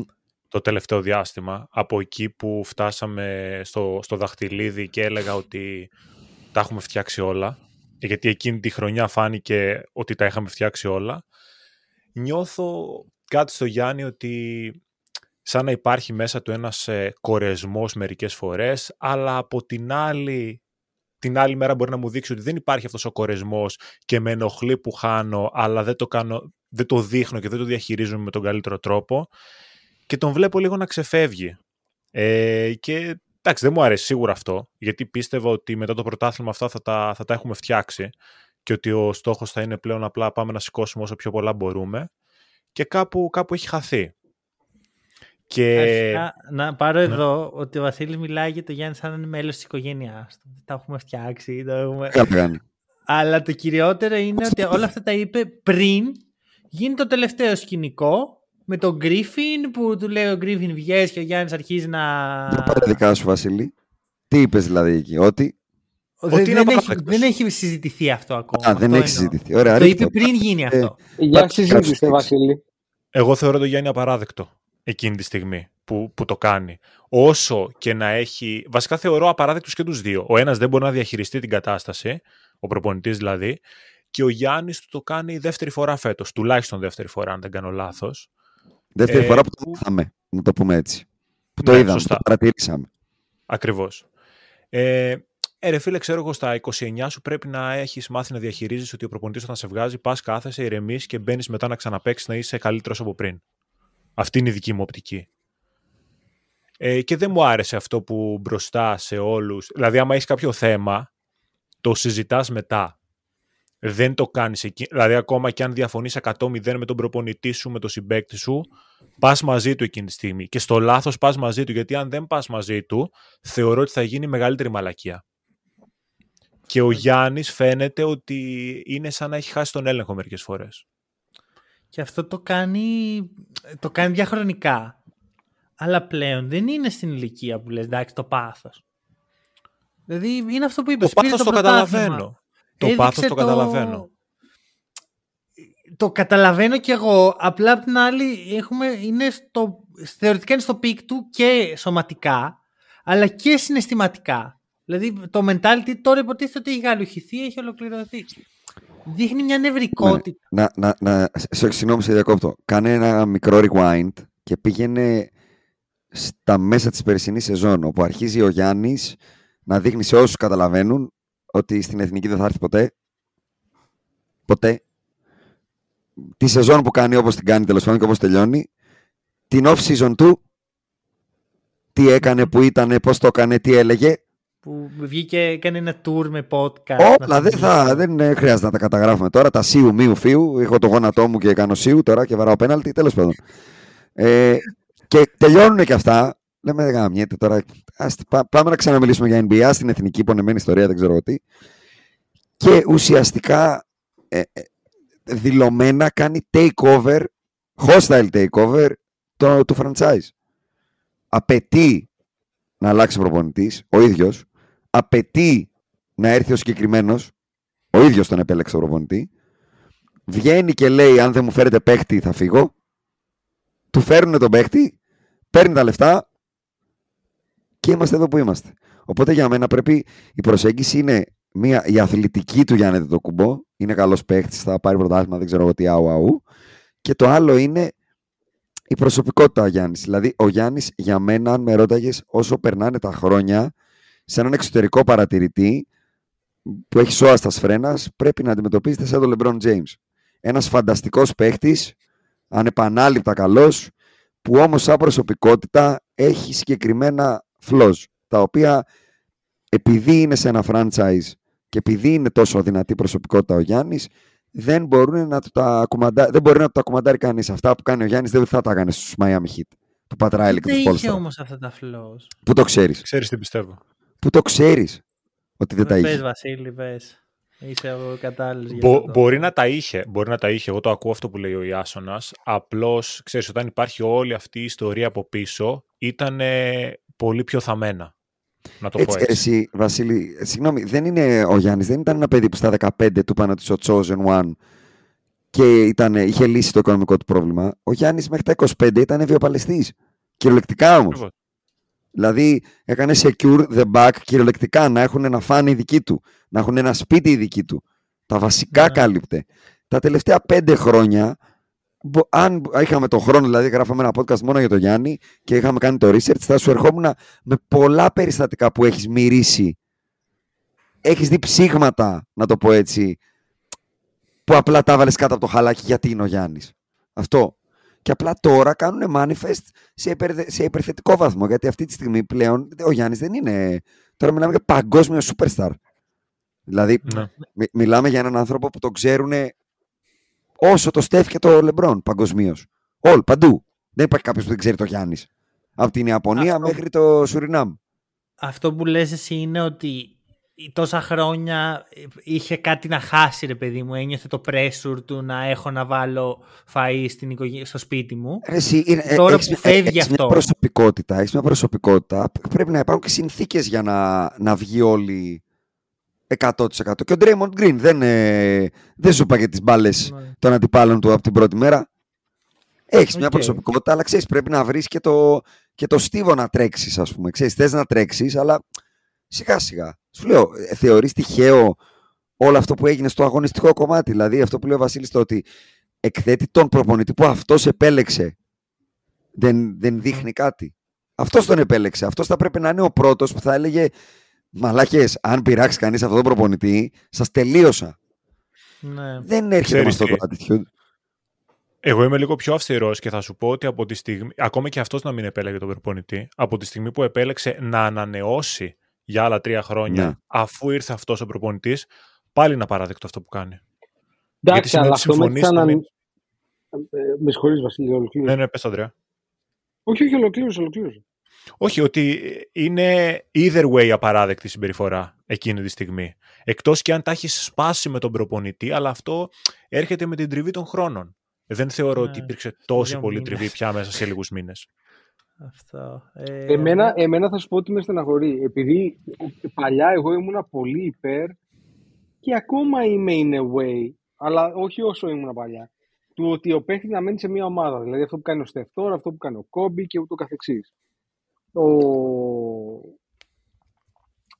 Θεωρώ ότι μερικές φορές το να μένει σε μια ομάδα, δηλαδή ο Γιάννης η συνθήκη που έχει φτιάξει το Milwaukee, είναι ότι του χαϊδεύουμε το... τα σνιτρομπόνια. Δηλαδή, τι θέλει ο Γιάννης σήμερα, αυτό, ό,τι πει ο Γιάννης. Νιώθω ότι εν μέρη το να μένει ο Γιάννης στο Milwaukee είναι και λίγο εδώ έχουμε βρει τη βολή μας. Και ενδεχομένως δεν είναι μόνο το ότι, φοβ... ότι δεν ξέρω πώς να το θέσω, αλλά νιώθω ότι ο Γιάννης χρειάζεται για την προσωπικότητά του και για να πάει και το παιχνίδι του παραπέρα μία αλλαγή. Και θεωρώ ότι δεν την κάνει. Όλα αυτά είναι θεωρίες, έτσι τώρα κου- κουβέντα να είχαμε να λέγαμε. Διότι παραέχει βρει τη βολή του. Και μερικές φορές η η επιτυχία σε αποδυναμώνει. ε. Όλοι μας, ή τουλάχιστον εγώ και ο Ιάσονος που είμαστε μεγαλύτεροι, μπορούμε να το περιγράψουμε. Κάποια στιγμή, όταν, κάτι, όταν αρχίζει τη δουλειά σου και πηγαίνουν τα πράγματα λίγο καλά, λίγο επαναπάβεσαι. Νιώθω ότι είμαστε σε αυτό το στάτους. Οκ. Έχει ενδιαφέρον. Ναι, συμφωνώ. εμένα αυτό. Συμφωνώ και εγώ σε αυτό. Σκέφτομαι Δεν λέω που- ότι μένει για πάντα έτσι, ούτε ότι ξαφνικά θα γίνει ο Γιάννης. Ε, διότι εντάξει, το παιδί έχει ζήσει πράγματα τα οποία δεν έχουμε ζήσει όλοι εμείς μαζί, έτσι. Αλλά παρόλα αυτά, εγώ βλέπω ότι έχουμε επαναπαυθεί, κάνουμε ό,τι θέλουμε, νιώθουμε ότι είμαστε άτρωτοι. Πολλά, πολλά λάθος tendencies τα οποία Ξέρεις τι, Ναι, δεν μ' αυτό αρέσουν. δεν θα έφερνε όμως και μία χαλαρότητα ότι εντάξει, εγώ το έχουμε, ό,τι και να γίνει, εμείς έχουμε τα λεφτά. Έχω... Εγώ αυτό που βλέπω στο Γιάννη είναι μία νευρικότητα η οποία με, με έναν τρόπο εμένα με φτιάχνει και λίγο, ρε παιδί μου. Μ' αρέσει λίγο ο παίχτης μέσα στο παρκέ να έχει μια... να, να βγάζει ότι το θέλω, ρε παιδί μου, θέλω να κερδίσω. Ε, έλεγα κάποια στιγμή σε μια πιο ιδιωτική συζήτηση με τον Βασίλη ότι παρότι ο Στέφανος Τσιτσιπάς είναι μια πολύ αμφιλεγόμενη προσωπικότητα, εμένα μου αρέσει πάρα πολύ σαν αθλητής. Γιατί την ώρα που παίζει, άσχετα αν είναι ο καλύτερος ή όχι, βγάζει αυτό το πράγμα, ότι θέλω να κερδίσω, κάτι παιδικό, κάτι ότι... Μαζί σου. είναι- Απλά ο, απλά ο Στέφανος Τσιτσιπάς αντικειμενικά και το έχει δείξει η πορεία του, απλά δεν είναι ταινίστας ε, ε, top 5. πώς να Δεν το είναι ο κάνουμε, νούμερο δηλαδή, ένα. ναι. Ο Γιάννης είναι λοιπόν σε αυτό που το αρχίζει level. να βγάζει αυτό δεν με χαλάει απαραίτητα.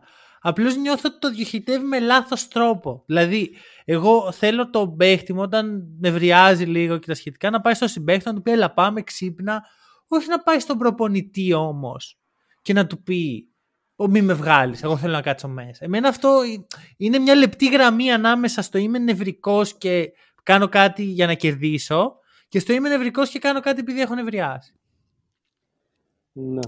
Το θέμα, το θέμα κατά τη γνώμη μου με το Γιάννη είναι ξεκάθαρα η, η, η παντελής έλλειψη οποιοδήποτε τα έχει λίγο μεγαλύτερα.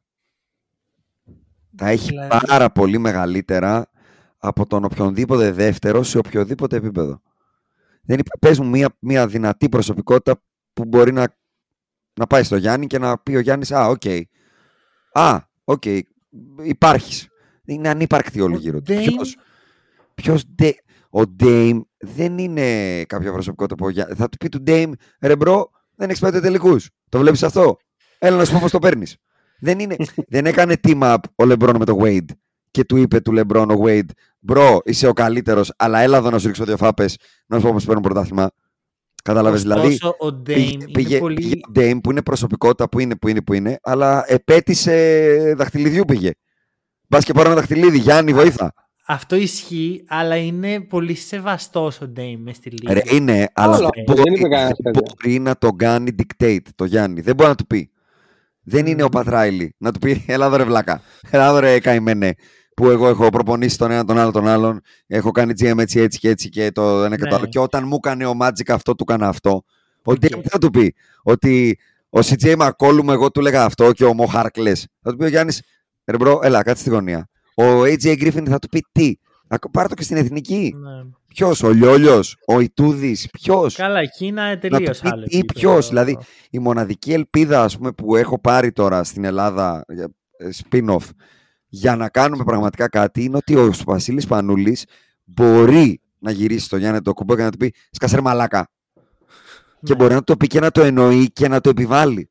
Και είναι ο μόνος Ναι. που μπορεί να το κάνει. Κανένας άλλος δεν υπάρχει. Δεν μπορεί να φέρουμε προπονητή το Μπόποβιτς, δυστυχώς.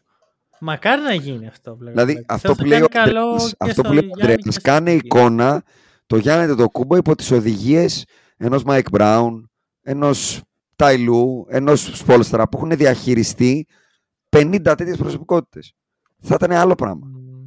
Δεν θα το έκανε αυτό. Πιστεύω ποτέ. ότι είναι. Βασίλη, εσύ πιστεύεις θα το έκανε ποτέ; Σε, τα, σε Όχι. αλλαγή του Σπόλστρα να του πει εγώ δεν πάω να κάτσω στον πάγκο. Ούτε τον μία είχε στο εκατομμύριο τελειώσει. πιστεύω. Δεν θυμάσαι τι είχε κάνει στο Jimmy Μπαμπά ο Σπόλστρα. Το ξεφτύλισε. Να θέσω Πιστεύω κάτι. ότι που μου είναι ήρθε. οι περιπτώσεις, πιστεύω ότι είναι οι περιπτώσεις που δεν είναι φυσιολογικό να συμβαίνει, γι' αυτό όταν συμβαίνει κάτι πάει λάθος, ότι ένας παίκτης μπορεί να θεωρείται και μεγαλύτερος από το franchise το οποίο παίζει. Που για μένα δεν πρέπει να εφίσταται αυτό το πράγμα.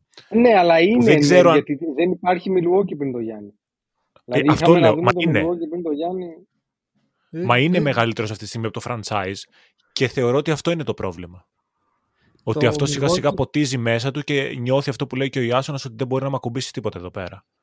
Ενώ Οι αν πάει ας Bucks πούμε στο, που- στο LA, στους Lakers, δεν θα ισχύει αυτό το πράγμα. Ναι. Ναι, εντάξει, in a way ο Λεμπρόν πηγαίνοντας στο Μαϊάμι έγινε άντρας, έτσι. Από παιδάκι έγινε άντρας. Έμαθε δίπλα στον Μπατ Ράιλι, είχε συμπέκτη τον Dwayne Wade, Τον boss. είχε προσωπικότητες γύρω-γύρω γιατί είχαν πάρει βετεράνους, Ray Allen, ιστορίε κτλ. Δηλαδή γαλουχήθηκε και έγινε άντρας και μετά πήγε στο Milwaukee και έκανε και, και, και, Στο και Cleveland. μετά τους Lakers, έχει κάνει στο Ναι, στο Cleveland. Έχει Μα, κάνει μα τέσσερα δεν, είναι, πίκο. δεν είναι τυχαίο ότι η δεύτερη του θητεία στο Cleveland την έχει πάρει επόμου, αλλά κάνοντας τα σωστά πράγματα. Δηλαδή ήξερε πλέον πώς θα γίνει πρωταθλητή στο Cleveland. θα Ε, φέρω έχει το. την τεχνογνωσία οριακά. Ναι, ρε, εσύ, ναι, ναι, ναι, τη ναι. δεύτερη. Ωραία. Μια, μια σκέψη που μου ήρθε και να προχωρήσουμε λίγο από τον Γιάννη. Το καλοκαίρι απολύεται ο Μπαντ. Καλός ή κακός δεν είναι.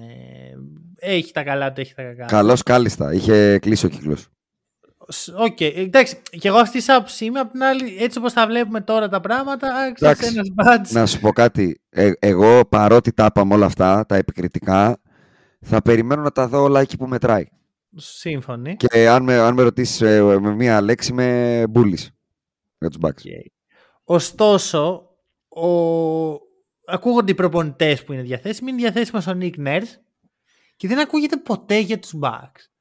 Και μου έρχεται η φλασιά. Ο Γιάννης και, οι- και οι Raptors έχουν παίξει αντίπαλοι το 19 και ο Nick Nurse του έχει ρίξει το ξύλο της αρκούδας με κάθε τρόπο. Και Σωστά. εντάξει, συζητάμε ότι εν τέλει ποιος επέλεξε τον Griffin, ο Γιάννης επέλεξε τον Griffin. Είναι απόφαση Γιάννη να μην ασχοληθούν οι Bucks με Nick Nurse, θεωρείτε; Σ- ε, σίγουρα έχει παίξει ρόλο. Δηλαδή, σίγουρα το input του Γιάννη έχει παίξει ρόλο. Δηλαδή, Ρε εσύ, handpick Γράφει. τον έκανε ουσιαστικά τον Griffin. Αυτό δηλαδή, sorry Αντρέα που σε διακόπτω. ε, όχι, Δεν, όχι, δεν, έτσι δεν είναι, δεν έδωσε είναι, κάποια δεν είναι. μην ασχοληθείτε με αυτόν, πιστεύω. Είπε απλά, θέλω αυτόν. Θέλω τον Griffin. Αυτόν θέλω. Okay. Τέλος. Δεν έχει μάνα ο πατέρα, τον θέλω, φέρ τον.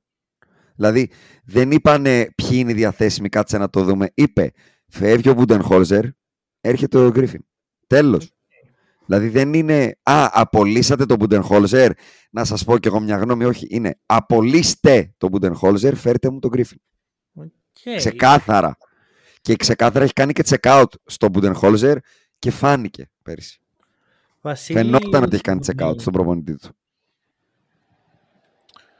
Εμένα, εντάξει, συμφωνώ ότι έγινε έτσι όπως το λέει ο, ο Ιάσονας, αλλά δεν μου άρεσε το ότι έγινε έτσι. Γιατί, εντάξει, σαν franchise πρέπει να έχεις και την γνώμη σου, έτσι. Δηλαδή, άλλοι είναι αυτοί που κάνουν το, το κομμάτι του recruiting και άλλοι είναι αυτοί που παίζουν. Η δουλειά του Γιάννη δεν είναι να διαλέγει προπονητές. Θεωρώ ότι ένα franchise πρέπει να είναι πιο αυστηρό με τον όποιον superstar και να έχει. Δεν λέω ότι είναι λογικό να ζητάει τη γνώμη του, αλλά άλλο το ένα και άλλο το έχεις την μπαγκέτα και κάνεις ό,τι θέλεις.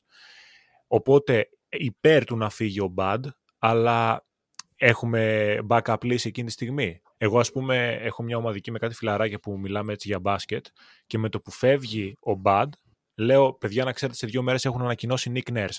Γιατί είχα δεδομένο στο μυαλό μου ότι είχαν συμφωνήσει κάτω απ' το τραπέζι με τον Nick Nurse, ένα σοβαρό προπονητή. Και ναι, δεν θα παίξουν... πάνω ράφι γι' αυτό.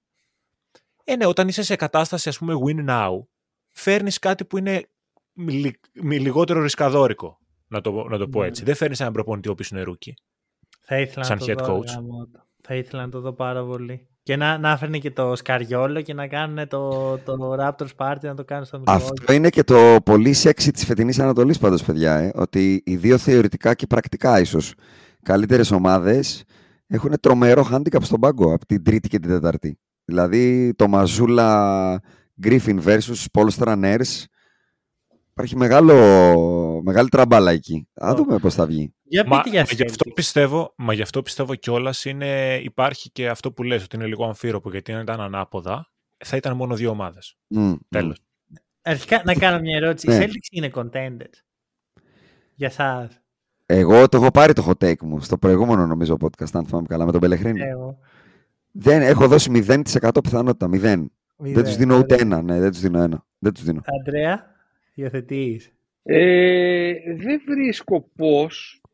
Δεν βρίσκω πώς. Δεν βρίσκω πώς. Αλλά θεωρώ. Γερή ρούχθες, ε. Μάλλον. Βρίσκω πώς. Καλά δεν πήγα. Όχι, τυχαίο. Ε, γιατί δεν, ε, επειδή βγήκα και ήμουν μέχρι τις 6.30 το πρωί έξω, τώρα τα βλέπω. Έχω ανοίξει σκόρς. Δεν έχω δει τίποτα από αυτό το βράδυ. Το πώς εξαρτάται για μένα πούμε, από το πώς θα γίνει utilize ο Θεωρώ τρομερά, ε, ασύλληπτα υπερεκτιμημένο παίκτη το Jalen Brown. Και ειδικά πλέον με το καινούργιο συμβόλαιο θεωρώ ότι είναι θεωρώ πλέον με αυτό το συμβόλαιο ότι είναι ο πιο υπερεκτιμημένος παίκτης όλων των εποχών. Όλων των εποχών. Ναι, βρες μου ένα, έναν περισσότερο. Βρες μου έναν και προκαλώ. Για μένα δεν είναι καν. Λιγότερο παίκτη, με λιγότερο παιχνίδι μέσα του που να ξέρει λιγότερο μπάσκετ και να έχει πάρει τόσα πολλά λεφτά. Κοίτα, εγώ αυτό που έχω πει για τον Brown είναι ότι σαν παίχτης μπασκετικά μου φαίνεται φούλα τάλαντος.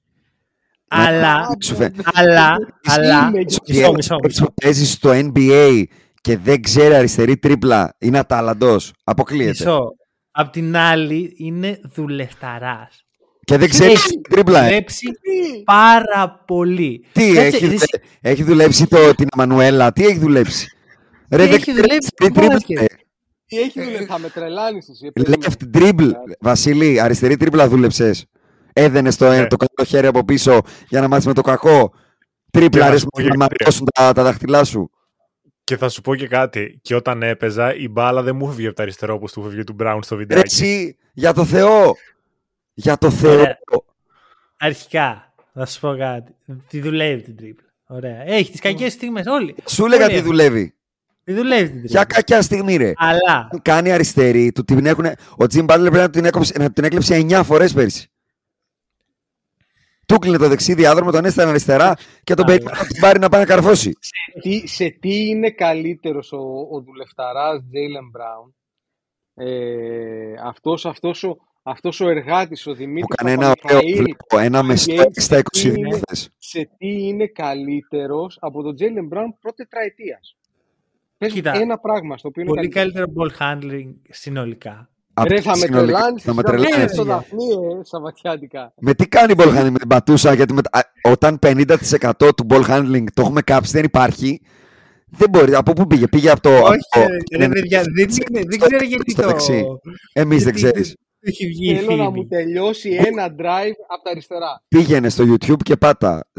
Jalen Brown going left.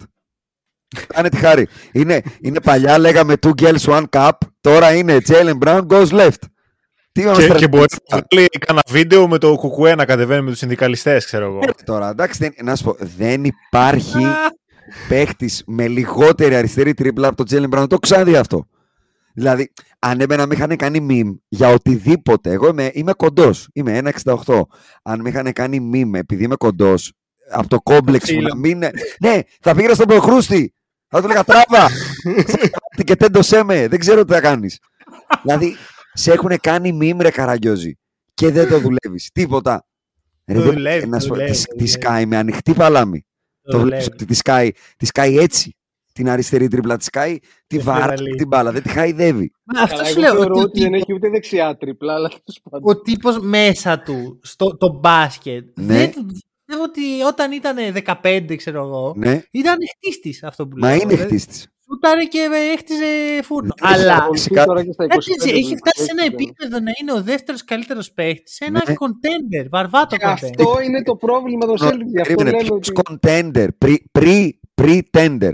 Δεν θα λες contender. Μιλάμε για ομάδα που έχει πάει τελικούς δύο Θα χρόνια βέβαια πριν. του Phoenix Suns του Chris Paul πήγανε. Εντάξει, ναι, Κάτι αλλά οι- της οι- είπες τώρα. οι Είναι Celtics είναι δηλαδή contender ο Chris Paul. Όντως το νιώθετε αυτό. Εγώ νόμιζα ότι είναι κάποιο μήμα αυτό που έχετε μεταξύ Ποιο, σας, Ότι το το ότι οι Celtics 0%. δεν διεκδίκησαν ποτέ το πρωτάθλημα; Ναι, ναι, νόμιζα ότι Γιατί το λέτε εσύ- για πλάκα. Περίμενε, δεν μας άκουγες όταν ε, πήγανε στους τελικούς; Ναι. Μας άκουγες. Είπαμε έστω και μία φορά ότι υπάρχει έστω και μία τη εκατό πιθανότητα να κερδίσουν το πρωτάθλημα. Εντάξει, εσείς έχετε πει άλλες τρέλες. Ότι δεν θα περάσουν τους τρέλες; Nets, ότι δεν θα Μα περάσουν είναι τους. άσχετοι. Μα δεν έπρεπε να τους περάσουν τους Nets. Πώς τους πέρασαν τους Nets; 4-0 ήταν. Πεθάναν οι Nets για να τους περάσουν. Πεθάναν οι όχι, άνθρωποι. όχι, όχι, όχι, όχι, απλά τους Α, κλείδωσε. εννοεί στο 4-0 που είναι η πιο clo- το πιο close 4-0 της ιστορίας της Λίγκας. Αυτό λες. Εντάξει. Ωραία. Νομίζω Ωραία. το πιο Μπράβο. close ε, επίσης να είναι και το περσινό Lakers. Α, ναι. μπορεί να τους ξεπεράσαμε. Ναι, μπορεί, οκ. Μπορεί. Μπορεί, μπορεί, μπορεί. Α, Αλλά έχει Ποιοι 4-0. Celtics τώρα. Πες μου, πες 4-0, μου, 4-0. πες μου έναν αντίπαλο που τον αποκλείσανε και ήταν πλήρης και στα καλά του. Ποιον; Αποκλείσανε τους Milwaukee Γιατί Bucks είναι έτσι, στο ήταν Middle. πλήρης και στα καλά τους; Α, όχι, δεν είναι. Έλειπε ο Ben Simmons, συγγνώμη, έλειπε ο Ben Simmons. Όχι, δεν έλειπε. Όχι, δεν έλειπε. Ε, Ο Ben Simmons είναι το. Μην με αυτό αυτόνεις, που σε έχει το παρακαλώ. missing piece, ας πούμε. Περάσανε, για- περάσανε τους Miami Heat κατά λάθος. Μία φορά. Κατά λάθος. Φέτος, φέτος θα Τους γίνουν έχουν δύο; αποκλείσει όλοι όσοι μα- μιλάνε ελληνικά. Μα, Παραλίγο να τους αποκλείσει ο Τζιάνου Νόμπιρε. Να σου πω, για αυτό που λες, Το θυμάσαι. μιλάμε για μια ομάδα η οποία είναι σε αυτές τις καταστάσεις Ναι, τα τελευταία έξι χρόνια. τέλεια. Φοβερό. δηλαδή- και φορά τα Και σταλόνι. επειδή, και επειδή ο δεύτερος της παίκτης είναι ο Τζέλεν Μπράουν, δεν μπορεί να πάει παραπάνω. Εντάξει, εγώ, Δεν μπορεί. εγώ Μέχρι το, εκεί είναι. δεν, το, δεν το βλέπω. Μα Ειδικά συγγνώμη. τώρα που έχει μπει μέσα στη, στην εξή ο Πορζίνγκης, ο, ο Τζρου. Ναι, Είμαι τέσσερις. ικανοποιημένος. Περίμενε. Τέσσερις. Όταν παίρνει, ο- όταν παίρνει ο Τζέιλεν Μπράουν, κάτσε θα στα πω τώρα γιατί εσύ θες να τα ακούσεις, 18 προσπάθειες ανά παιχνίδι, Πόσες αυτό σκοράρει το όμως; όρθιο τίποτα Πόσες που δεν σκοράρει; έχει καλό τρίποντο. Πόσες δεν σκοράρει, έχει μισό καλή λεπτό. τρίπλα. Τι εννοείς, Πόσα, από αυτές τις 18 προσπάθειες, πόσες βάζει; 8! Ναι. Εσύ μου το είπες, λες και σουτάρει ξαφνικά με 44% σουτάρει που Εντάξει, είναι θα, το το, θα χειρότερο. ανέβει, θα Πρόσεξε, ανέβει. Είναι, Θέλω να σου πω ότι είναι το χειρότερο ποσοστό της καριέρας του. ε, άρα θα ανέβει μαθηματικά. Α, Μαθηματικά για να ανέβει πρέπει να μπουν κάποια σουτ. Θα πούνε. Κάτσε, Θα πούνε. μιλάμε Εννοείς, για ένα ναι. παίκτη ο οποίος κάθε χρόνο πλησιάζει το 50. Ποιος ρε! Ο Brown. Περίμενε, περίμενε. Ο Τζέλεν Μπράουν. Σε ποιο πρωτάθλημα, το κανονικό ή τα playoff; Εντάξει, τα playoff είναι πιο Α, δύσκολα. Αυτά τα... Α, α, α, α. Όλοι οι α, παίχτες έχουν να σου πω- πτώσει στα νούμερα του στα Το playoff. ότι γιατί κορνάριο από πίσω. Πάμε στην επόμενη κουβέντα σου λέω. Ποιο Τζέλεν. θα με κάνεις να ανοίξω τα playoff του Τζέλεν Μπράουν, ε, και θα γελάσεις το, κα- το, το, το παρδαλό κατσίκι, ε. Εντάξει, νιώθω άσχημα γιατί Να όπως και θυμάσαι τα πέρσι. finals του Τζέλεν Μπράουν.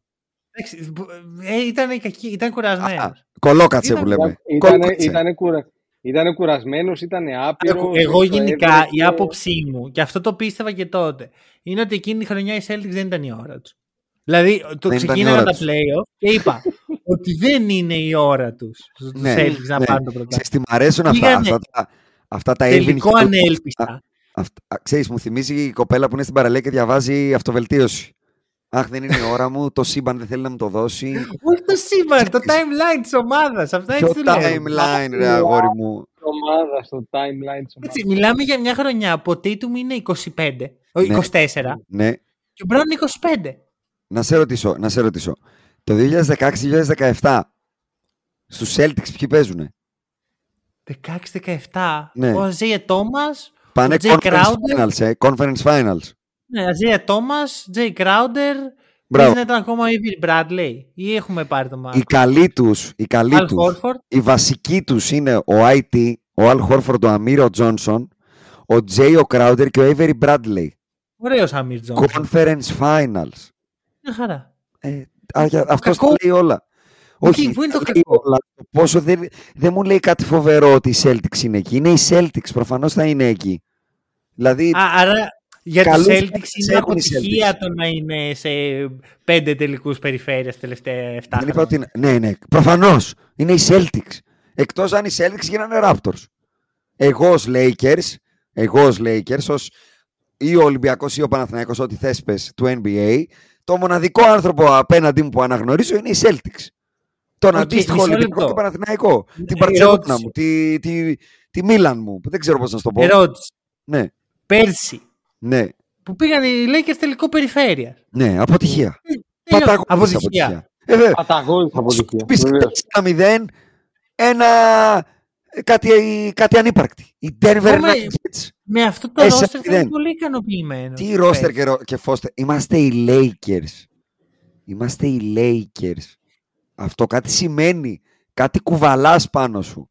Θα σου δώσω ένα ε, έξω NBA παράδειγμα. Θα έπαιρνε ποτέ την Ευρωλίγκα του 2014 η Μακάμπι Τελαβίβ με το ρόστερ που είχε αν δεν είχε τη φανέλα της Μακάμπι Τελαβίβ. Ποτέ θα έπαιρνε ο Ταϊρής Ράις Euroleague. Ο Σοφοκλής Ο Κοτσιάνης. Ταϊρής Ράις, ο Κολοτούμπας. Αλλά άμα φοράς μια φανέλα που ζυγίζει 7 τόνους, η Λίβερπουλ θα έκανε ποτέ την ανατροπή στην Κωνσταντινούπολη. Με το Σμίτσερ. Πώς τον λέγανε, Βλαντιμίρ Σμίτσερ τον λέγανε. Βλαντι- Σμίτσερ, Βλάντος ναι, ναι. Σμίτσερ, βεβαίως. Ε, Γέρβι Σμίτσερ. Ντούντεξ, ο τέρμα. Πύρλο, Πύρλο Σμίτσερ, Μαλτίνι Κάραχερ. Αυτό έπαιζε. Και ο Μπίτσιαν. Το κάνανε όμως, γιατί η φανέλα μετράει δυστυχώς ή ευτυχώς. Και οι Celtics είναι οι Celtics. Είναι συχαμένοι, είναι ανύπαρκτοι, αλλά είναι η δική μου ανύπαρκτη. Για όλους τους άλλους είναι οι Celtics. Δεν, πες μου εσύ πότε έχουν μπει οι Lakers στα play-off και απλά μπήκανε και φύγανε. Πω, είμαι οι Lakers ρε. Θα φύγω εγώ από τον πρώτο γύρο. Το- Κάτσε το καλά, πριν, ρε. πριν τρία χρόνια. Το 21, Εντάξει, έκοψε, δηλαδή. έκοψε τον μπάσκετ τον Davis εκεί. Εντάξει, Άντε δεν μας, είπα, έκοψε, δεν είπα να- τραυματι- ρε, Ο εσύ Davis δεν είπα- τραυματίστηκε, απίστευτο. Ε, ναι, μα δεν Πρώτη είπα, φορά. δε- δεν είπα ότι οι Celtics αν τους τραυματιστεί ο Tatum θα πάρουν το πρωτάθλημα, αλλά αν είναι υγιείς οι Celtics με τα καλά ρόστερ, δεν είπα να έχουν τα ρόστερ που είχαν πει Rick Pitino, θα μπουν στα play-off και θα περάσουν και ένα και δύο και τρεις γύρους. Εντάξει, είναι οι Ο Celtics. Johnson Δηλαδή, Miller. αποκλείουν τους Pacers, τους Raptors, τους Hawks, τους ανύπαρκτους αποκλείουν. Δεν αποκλείουν ε, αυτούς που πρέπει. Ό- όταν βρίσκουν αυτόν που πρέπει, παίρνουν τον έλεγχο και πάνε για επανεξέταση. Θα μου επιτρέψεις να δώσω μια πάση στο Βασίλειο, ο οποίος Όσοι κάθε θες. στοικά και, και μας ακούει. Πάρε, πάρε δικά σου, Βασίλη. Κάτσε Για φάω πες. την καραμέλα μου εγώ. Βάλε όμως και Είπα- Lakers στην κουβέντα. Βάλε Είπατε και και, Lakers. πολλά, είπατε και πολλά που πού να το πρωτοπιάσω. Για Brown να το πιάσω. Για... Άστο, για Brown δεν θα το πιάσω. Γιατί θα, θα Να σου πω ξεφύγουμε κάτι. πάλι. Για Μπράουν δεν θα το πιάσει γιατί είδα στο βλέμμα σου ότι συμφωνείς. Οπότε πήγαινε παρακάτω. Έχει δει πολλά ο στο βλέ. Το, το αφήνω έτσι, λοιπόν. Ε, Μα κοίτα, δεν χρειάζεται γενικά- για, για Μπράουν. Άμα βλέπεις μπάσκετ και δεν συμφωνείς, σημαίνει ότι δεν ξέρεις πώς θα βλέπεις μπάσκετ. Εσύ έχεις παίξει μπάσκετ, καταλαβαίνεις, το βλέπεις. Ο άνθρωπος δεν μπορεί να κάνει τα βασικά. τα βασικά. Χθες έχει κάνει δύο back-to-back φοβερές φάσεις. Καταπληκτικές, κρυστάλλινο μυαλό που κατεβαίνει με αριστερή τρίπλα κιόλας και κάνει pull-up τρίποντο. Ο Τζέιλεν Μπράουν.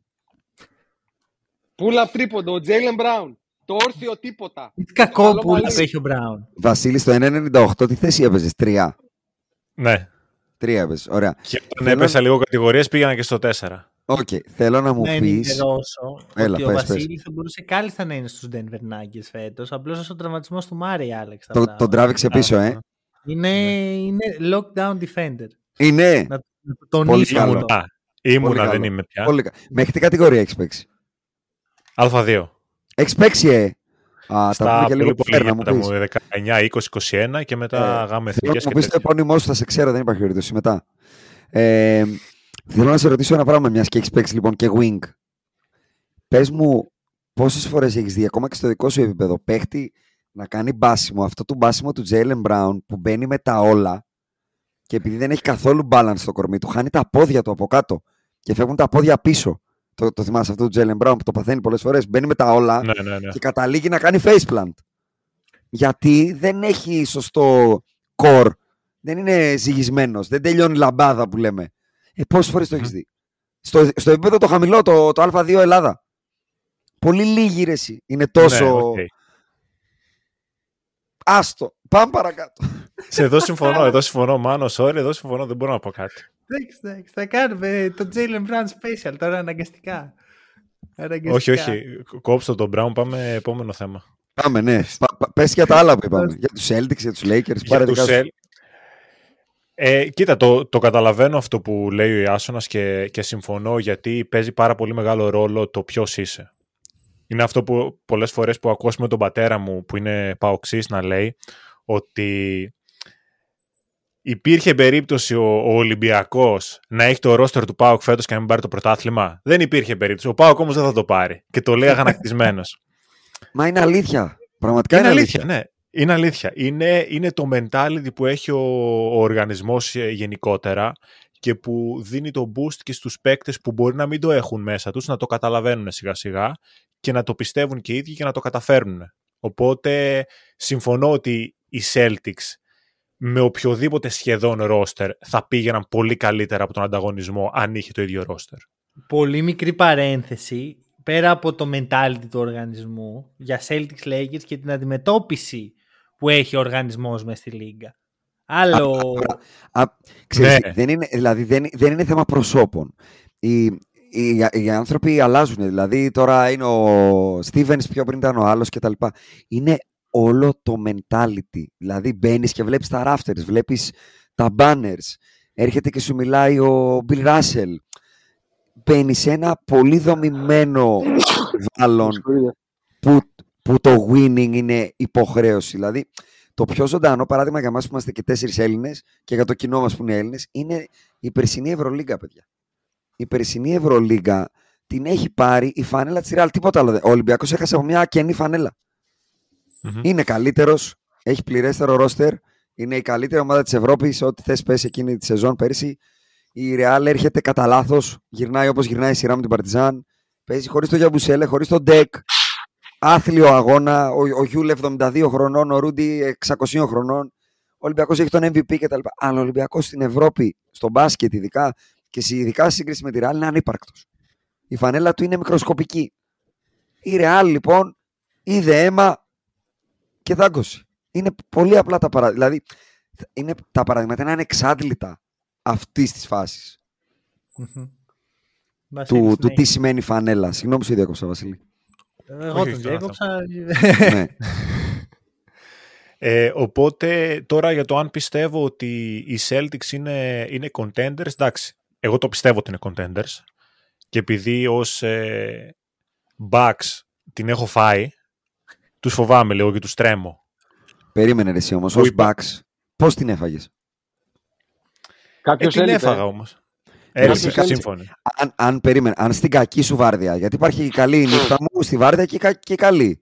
Αν στην Ναι, κακή ναι. μου νύχτα, για να με αποκλείσεις, πρέπει να μου λείπει ο Μίντλετον και να πάμε στο Game 7 μέσα στο σπιτάκι σου, να στο κάνω γενικά και να πρέπει να μου βάλει 8 τρίποτα ο Grant Williams από τη γωνία για να αποκλειστώ. Εντάξει, ρε φίλε, οκ, ό- όλα συμβαίνουν. Δηλαδή, κάπως θα μείνω και εγώ έξω. Συμφωνώ. Δηλαδή, κάνανε απλώς- κλικ όλα για να μείνεις έξω. Συμφωνώ σε αυτό που λες, απλώς επειδή ο Μίντλετον ακόμα λείπει, Ισχύει Αυτό δυστυχώς είναι- αυτό. Αυτό στο δίνω. Στο δίνω. είναι, είναι παλέμαχος όταν, έτσι όπως παίζει, ο οποίος έχει, Είναι. πρέπει να έχει παχύνει κιόλας πάρα πολύ έτσι. Δεν ξέρω, δηλαδή τον βλέπω. Είναι δεν μπορώ να σίγουρα out of condition. Είναι σίγουρα out of condition. Σίγουρα, δεν το συζητάμε αυτό. Ναι, αλλά ρε, Ε. παιδιά, ο τραυματισμός ήταν πριν 1,5 χρόνο. Ε.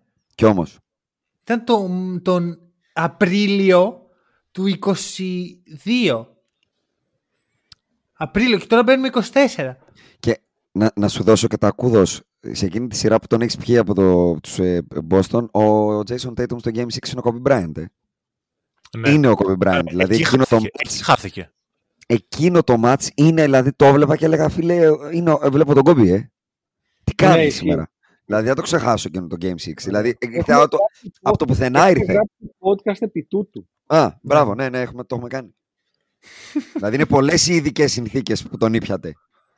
Αλλά, ε, αλλά στο τέλος Πες κέρδισαν μου, οι Celtics. Εγώ αυτό Βασίλη, να πω. πες μου το σενάριο που οι Celtics είναι πρωταθλητές.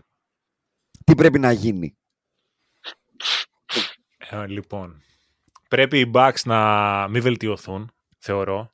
Okay. Θεωρώ ότι αν οι Bucks πιάσουν, αυτό τώρα δεν ξέρω αν το έχω συζητήσει και με τον Μάνο ποτέ έτσι ιδιαίτερος, θεωρώ ότι αν οι Bucks πιάσουν το potential που έχουν σαν roster, δεν τους βλέπουν τους Celtics. Με συγχωρείς, οι Celtics δεν πρέπει να βελτιωθούν, δηλαδή όπως είναι τώρα είναι ok, τσιμέντο. Ο, πρέπει Α. να βελτιωθούν πάρα πολύ. Τα είπαμε βασικά εμείς Α. στο προηγούμενο podcast. Ειδικά για τον τρόπο που επιτίθενται. Α, Αλλά- γιατί. Α, ευχαριστώ πολύ, μου κάνεις μια ωραία πάσα τώρα.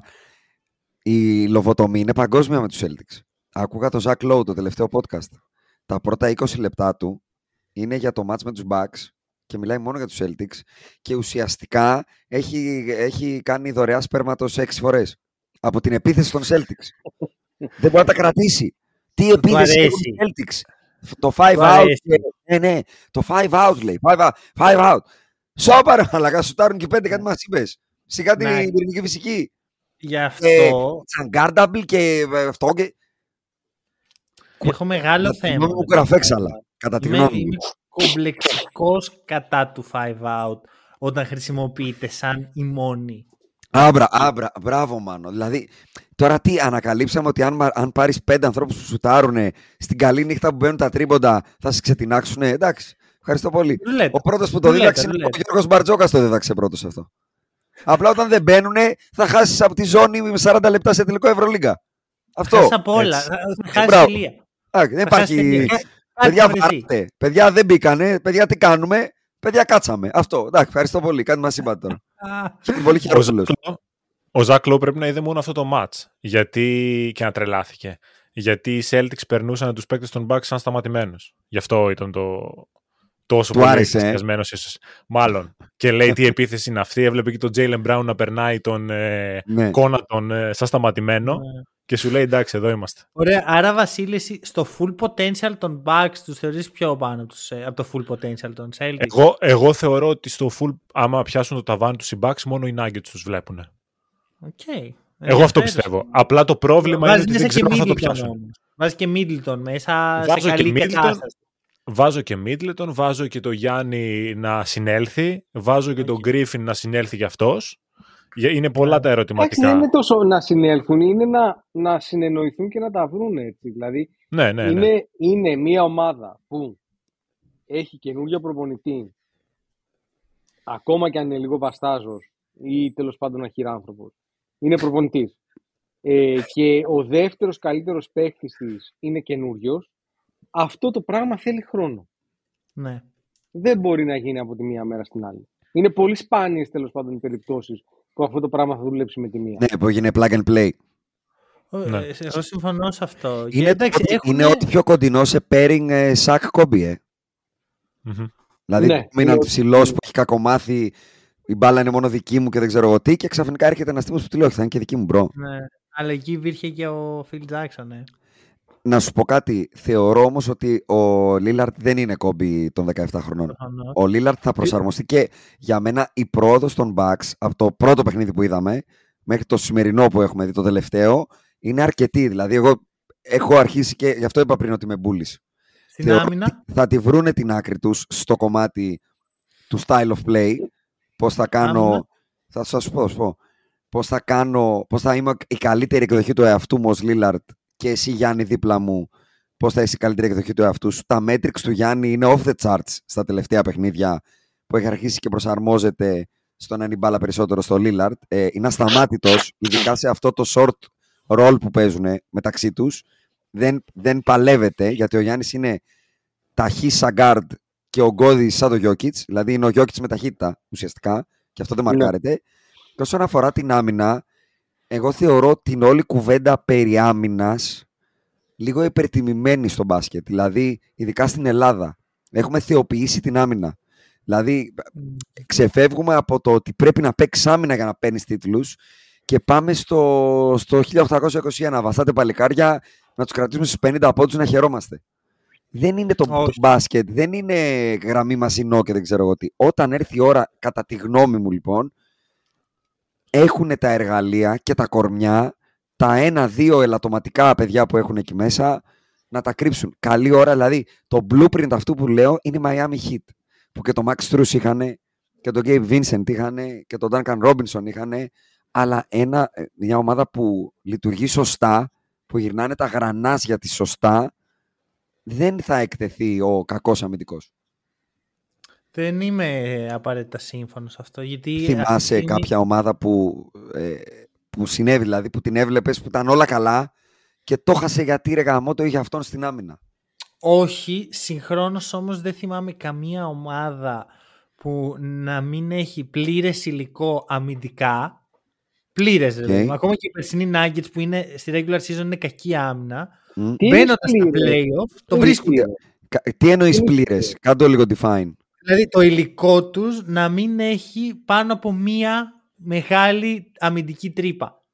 Γιατί Το- οι το Bucks Nuggets- έχουν πάνω από μία. Το Αυτή τη στιγμή η Nuggets, περιφέρεια των Bucks είναι ο Lillard και ο Malik Beasley.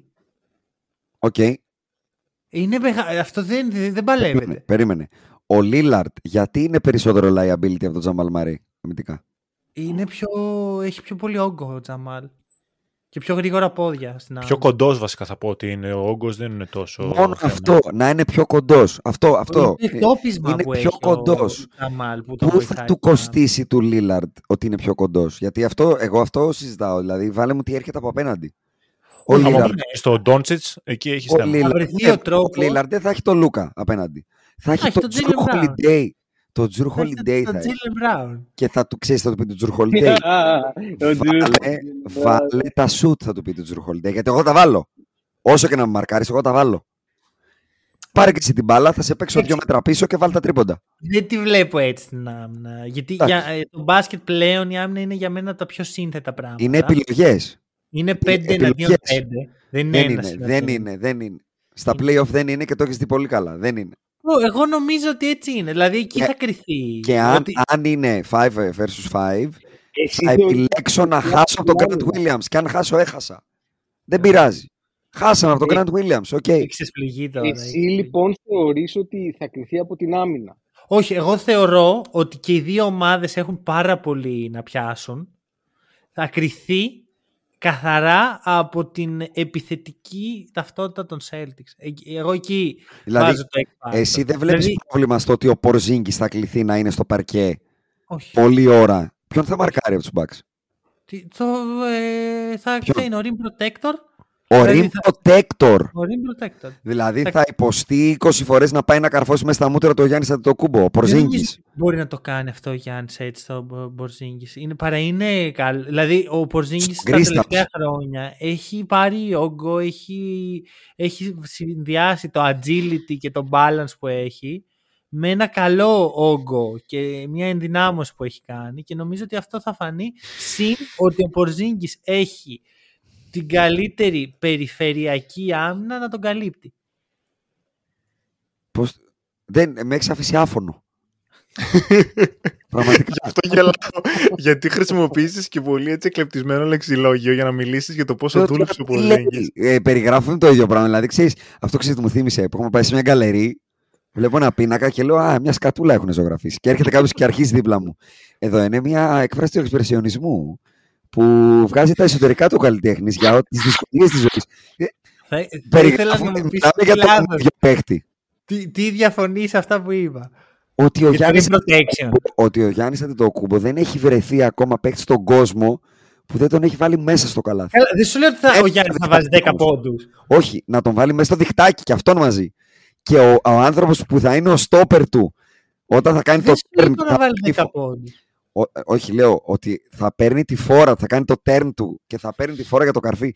Και η απάντηση των Celtics είναι ο Πορζίνγκης. Δηλαδή, that's the best you can do. Α, Είναι είσαι και- ok με αυτό. Είχες, είχες το Rob Williams και είσαι ok με δεν τον βγαίνουν, ρε, εσύ, δεν βγαίνουν τα κουκιά. Δηλαδή, σας έχει κάνει ο Αντετοκούμπα αυτά που σας έχει κάνει με τον Χόρφορντ και τον Ρόμπερτ Williams.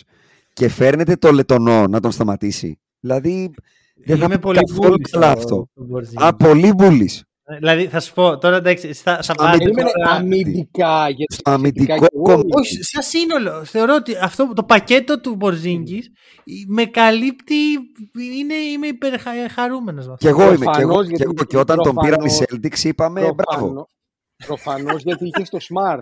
Είχες ένα ολόκληρο τίποτα και τώρα έχεις ένα κανονικό μπασκετμπολίστα. Αλλά παρόλα αυτά, Ε, εντάξει, δεν μπορείς να μου πεις ότι ο Γιάννης Στόπερ θα είναι ο, ο Χρήστος ο Πορζίγης.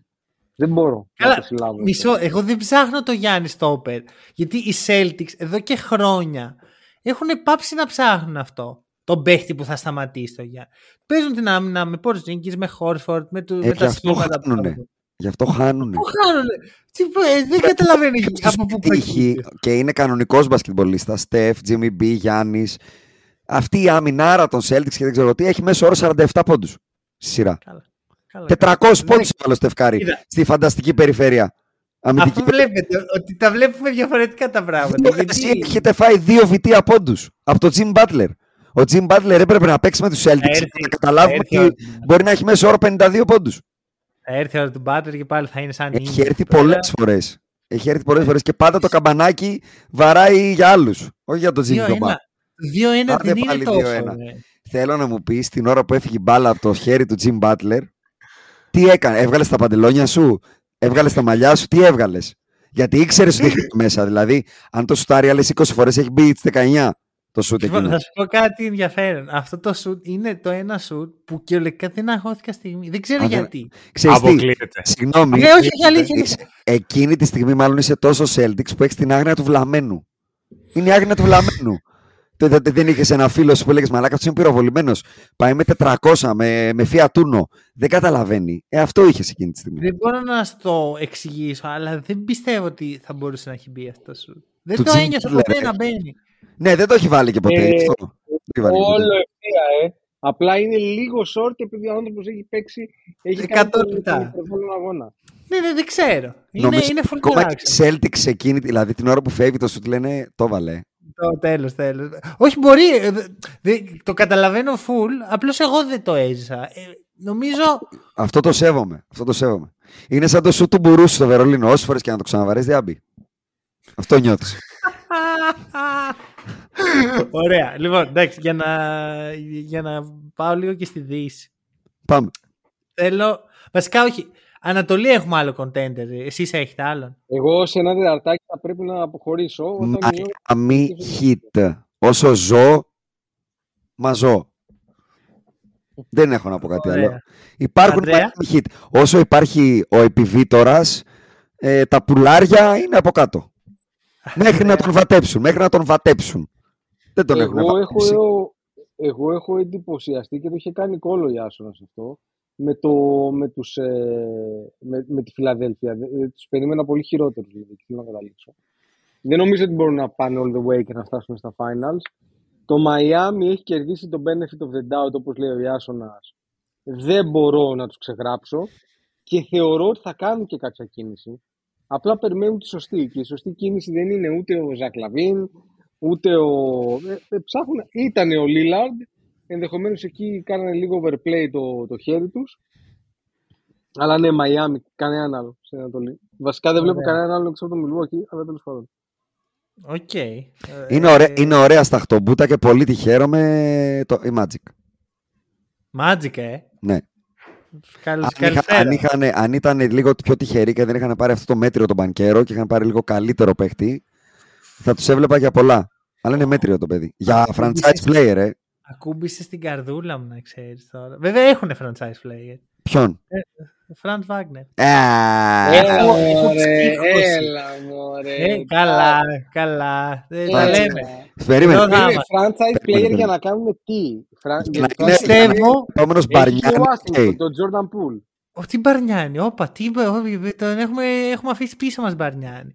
Ο Βάγνερ πιστεύω στο καλό σενάριο, που εντάξει, ναι. δεν είναι δεδομένο τίποτα, με βάση το ταλέντο του, το work ethic του, τα χαρακτηριστικά του, το NBA σήμερα, Ακούω το τρέλα τώρα. Κάτσε βγαίνει να, κάτσε να σκουπώ. νούμερο ένα, Ήταν Έβιους πάλι τώρα. νούμερο Περιγράφει. ένα σε contender και σε πρωταθλήτρια ομάδα. Ο Φραντς Βάγνερ. Ο Franz.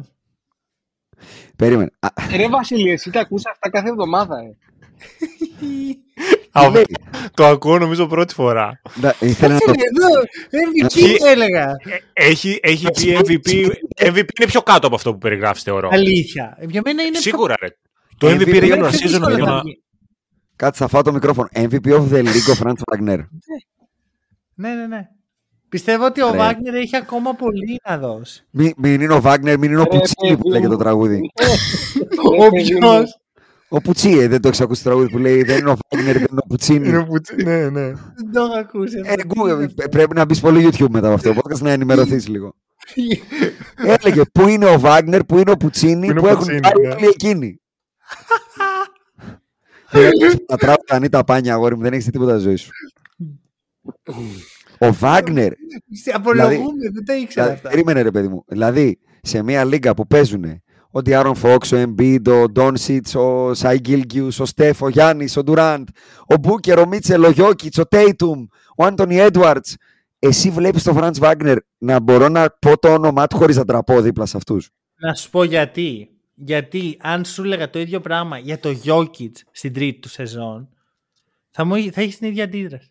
Στην Δεν θα τρίτη είσαι του καλά. πήχε, ρε. Δεν Στην θα τρίτη είσαι του καλά. έχει φύγει ήδη, ρε. Παιδιά, στην τρίτη σεζόν ο Συλλάβετε τόνα. Jokic έβαζε εκεί 17 πόντους. Συλλάβετε τον Είχε το, το μεγαλύτερο εκτόπισμα στη Λίγκα ο Jokic τότε. Το Ναι. λέω ευγενικά. Ναι, Και δεν ήτανε ότι α, να ο MVP. Ήτανε, υπάρχει το, η άβρα γύρω από το Jokic ότι καλή Ευρώπη. καλή Ευρώπη. Καλή Ευρώπη Δεν μας απαταιώνα. τρελάνεις, ρε. Όχι, εδώ, όχι από μένα.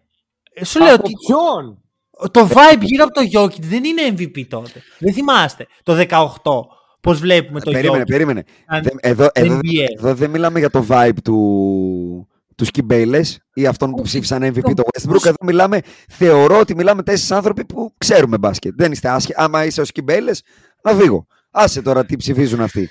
Άνθρωπος που κατανοεί μπάσκετ και είδε τον Γιώκητ και τον είδε όμως, δηλαδή τον είδε, όχι μου πάνε, σου πάνε το vibe και δεν έλεγε ότι αυτός εδώ τώρα θα τεκνοποιήσει και τα αγέννητα είναι, είναι γκαβός δηλαδή στην τρίτη του σεζόν ο Γιώκητς εκτοξεύτηκε και στην τέταρτη άρχισε να είναι All-Star MVP candidate Εντάξει, και τα βάλε Ωστόσο, και μέσα. δε- δεν θεωρώ ότι ο Γιώκητς τότε. Και όχι, δεν θεωρώ.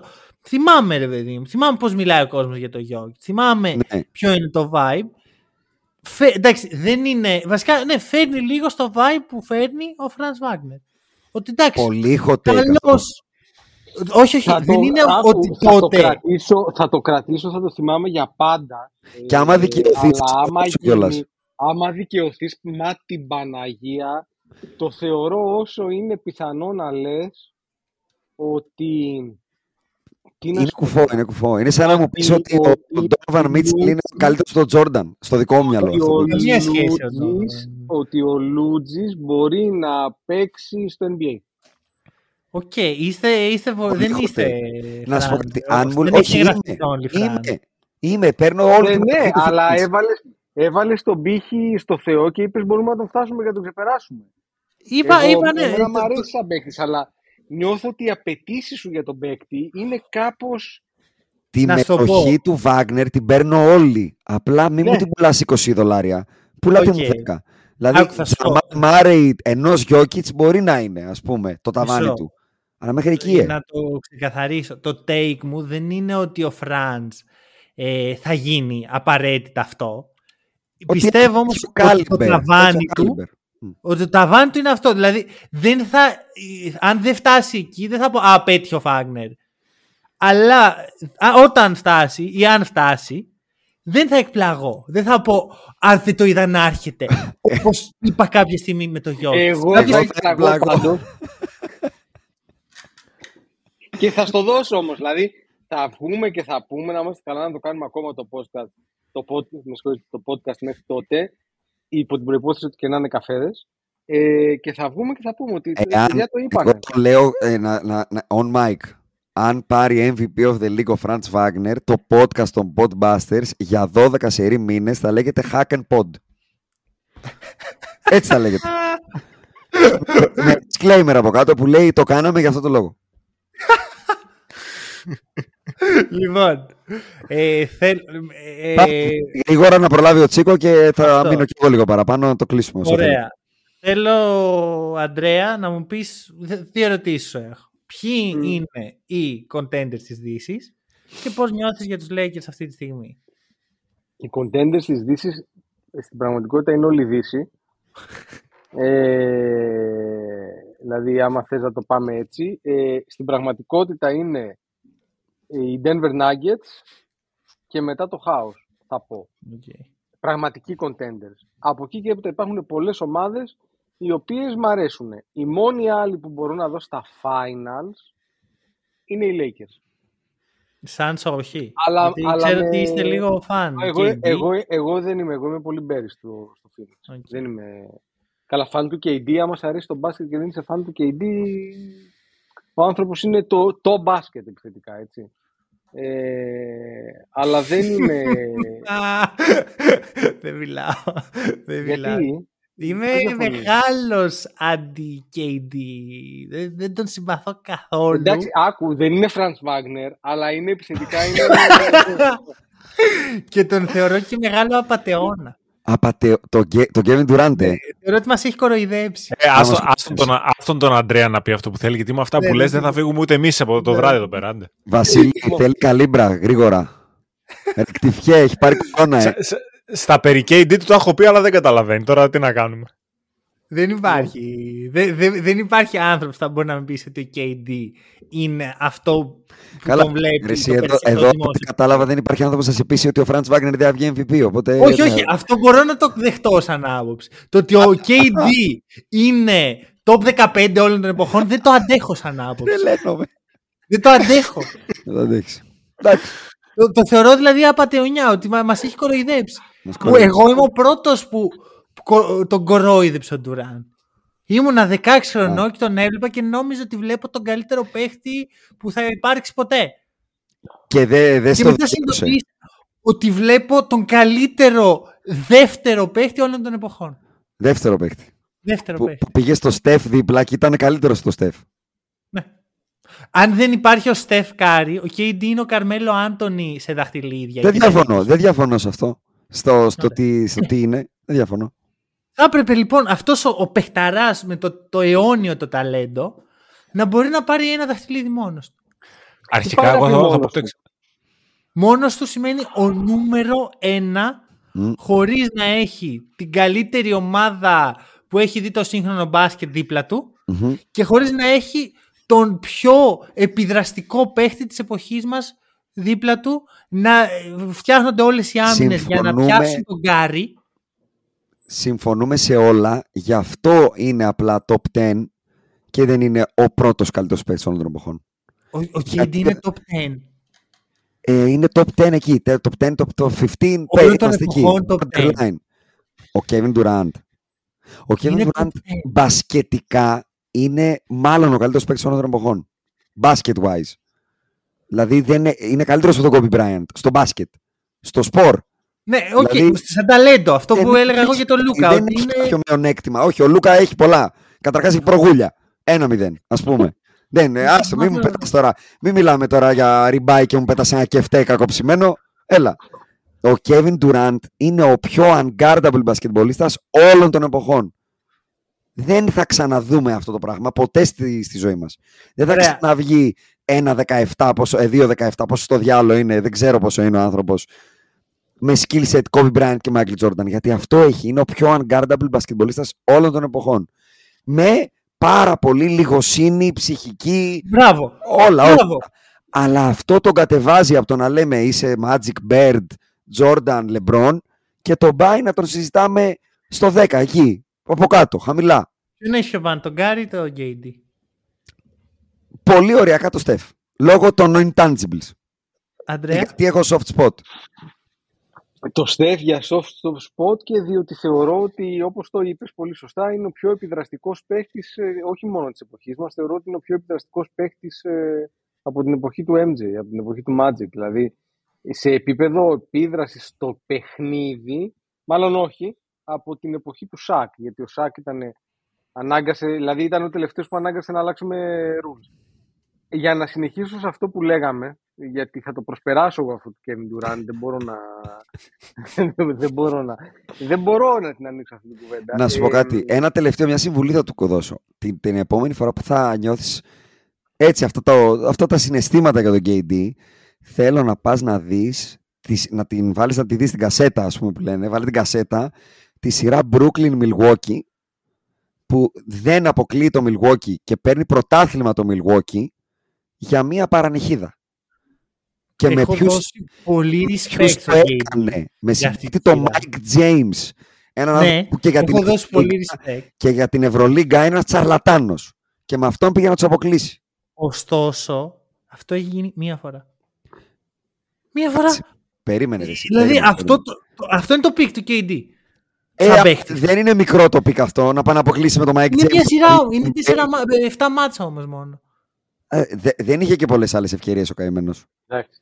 Ταυτόχρονα, ε, μ' αρέσει, μ' αρέσει γιατί συζητάμε τη μία φορά που πήγε να περάσει μόνος του με τον Mike James. Ξεχνάμε ότι έχει παίξει στα finals, τα οποία finals είναι ο καλύτερος παίκτη. Ξεχνάμε το γεγονός ότι έχει πάει στα finals στα τρυφερά του 21-22, πόσο ήταν όταν πήρε τον, τον πραγματικό απατεώνα. Γιατί εσύ Τον είπες τον πραγματικό KD απατεώνα. απατεώνα πριν. Και άφησες τον πραγματικό απατεώνα και τον πήρε από το χεράκι και τον πήγε στα finals. Στα Και τον α- finals. Απλώς Απέκλεισε ο Westbrook, Απέκλεισε τον Πόποβιτ, ε, όχι εμένα. Ο Westbrook, θα σου πω κάτι. Ξέρεις ποιος είναι σαν Πρόσεχε, παίκτης; θα φύγει. Πρόσεχε, Θα φύγει, θα πρόσεχε. φύγει, πρόσεχε. Θα φύγει πέντε λεπτά νωρίτερα. Μην το πεις. Ό,τι και να, ό,τι και να ετοιμάζεις, μην το πεις. Ετοίμαζε Λέγαμε, όντως. λοιπόν, Στη Δύση, στη Δύση Α τώρα να συνεχίσει, μην το πεις, θα φύγει. Λοιπόν, υπάρχουν κάποιες όχι εκπλήξεις, γιατί τις, ε, ε, τουλάχιστον όχι εκπλήξεις για μας, γιατί τις είχαμε αναφέρει. Δηλαδή, ε, με κάποια σειρά τη Μινεσότα και την Οκλαχώμα τις είχαμε αναφέρει εμείς στο podcast μας και είναι και οι δύο πολύ ωραίες εκπλήξεις. Ο Σαΐ για μένα αυτή τη στιγμή είναι ο MVP της σεζόν Όποιος ακούει, ξέρει. Συγγνώμη, πρέπει να το πω. ε, και όποιος ακούει το παίζει επίσης. Ελπίζω να το παίξατε, παιδιά.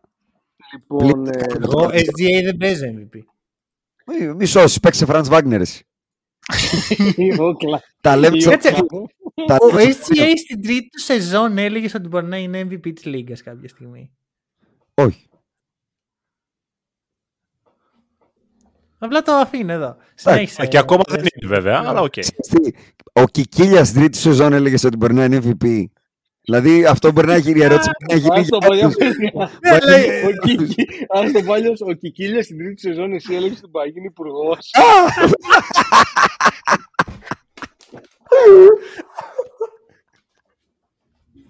Έγινε όμως. Φοβερό, φοβερό ρε Τσίκο.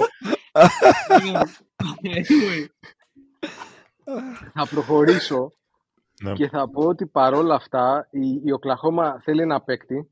Εγώ το έχω βρει το trade ε, Για δώστε. και θα το μοιραστώ μαζί σας εδώ πέρα. Ε, θα έδινα ένα από τα 6.000 εκατομμύρια δις ε, picks που έχουν. Ένα μόνο. Ε, όχι, όχι, ένα, δύο, τρία, όσα χρειαστούν τέλος πάντων. Θεωρώ ότι θέλουμε λίγο τρίποντο και θα πήγαινα και θα έπαιρνα το Λάουρι το Μαρκάνεν. Θα, πε- θέλω έναν παίχτη ο οποίος να μπορεί να μου ανοίξει λίγο ακόμα το γήπεδο. Θέλουν Ξέρεις κάτι τι, πάντως, δηλαδή Νιώθω ότι δεν υπάρχει, κουτουλάει λόγο, λίγο με το τσέτ. δεν, δεν υπάρχει λόγος να μην είναι buyers αυτή τη στιγμή. Ο Τσέτ είναι πολύ καλύτερος.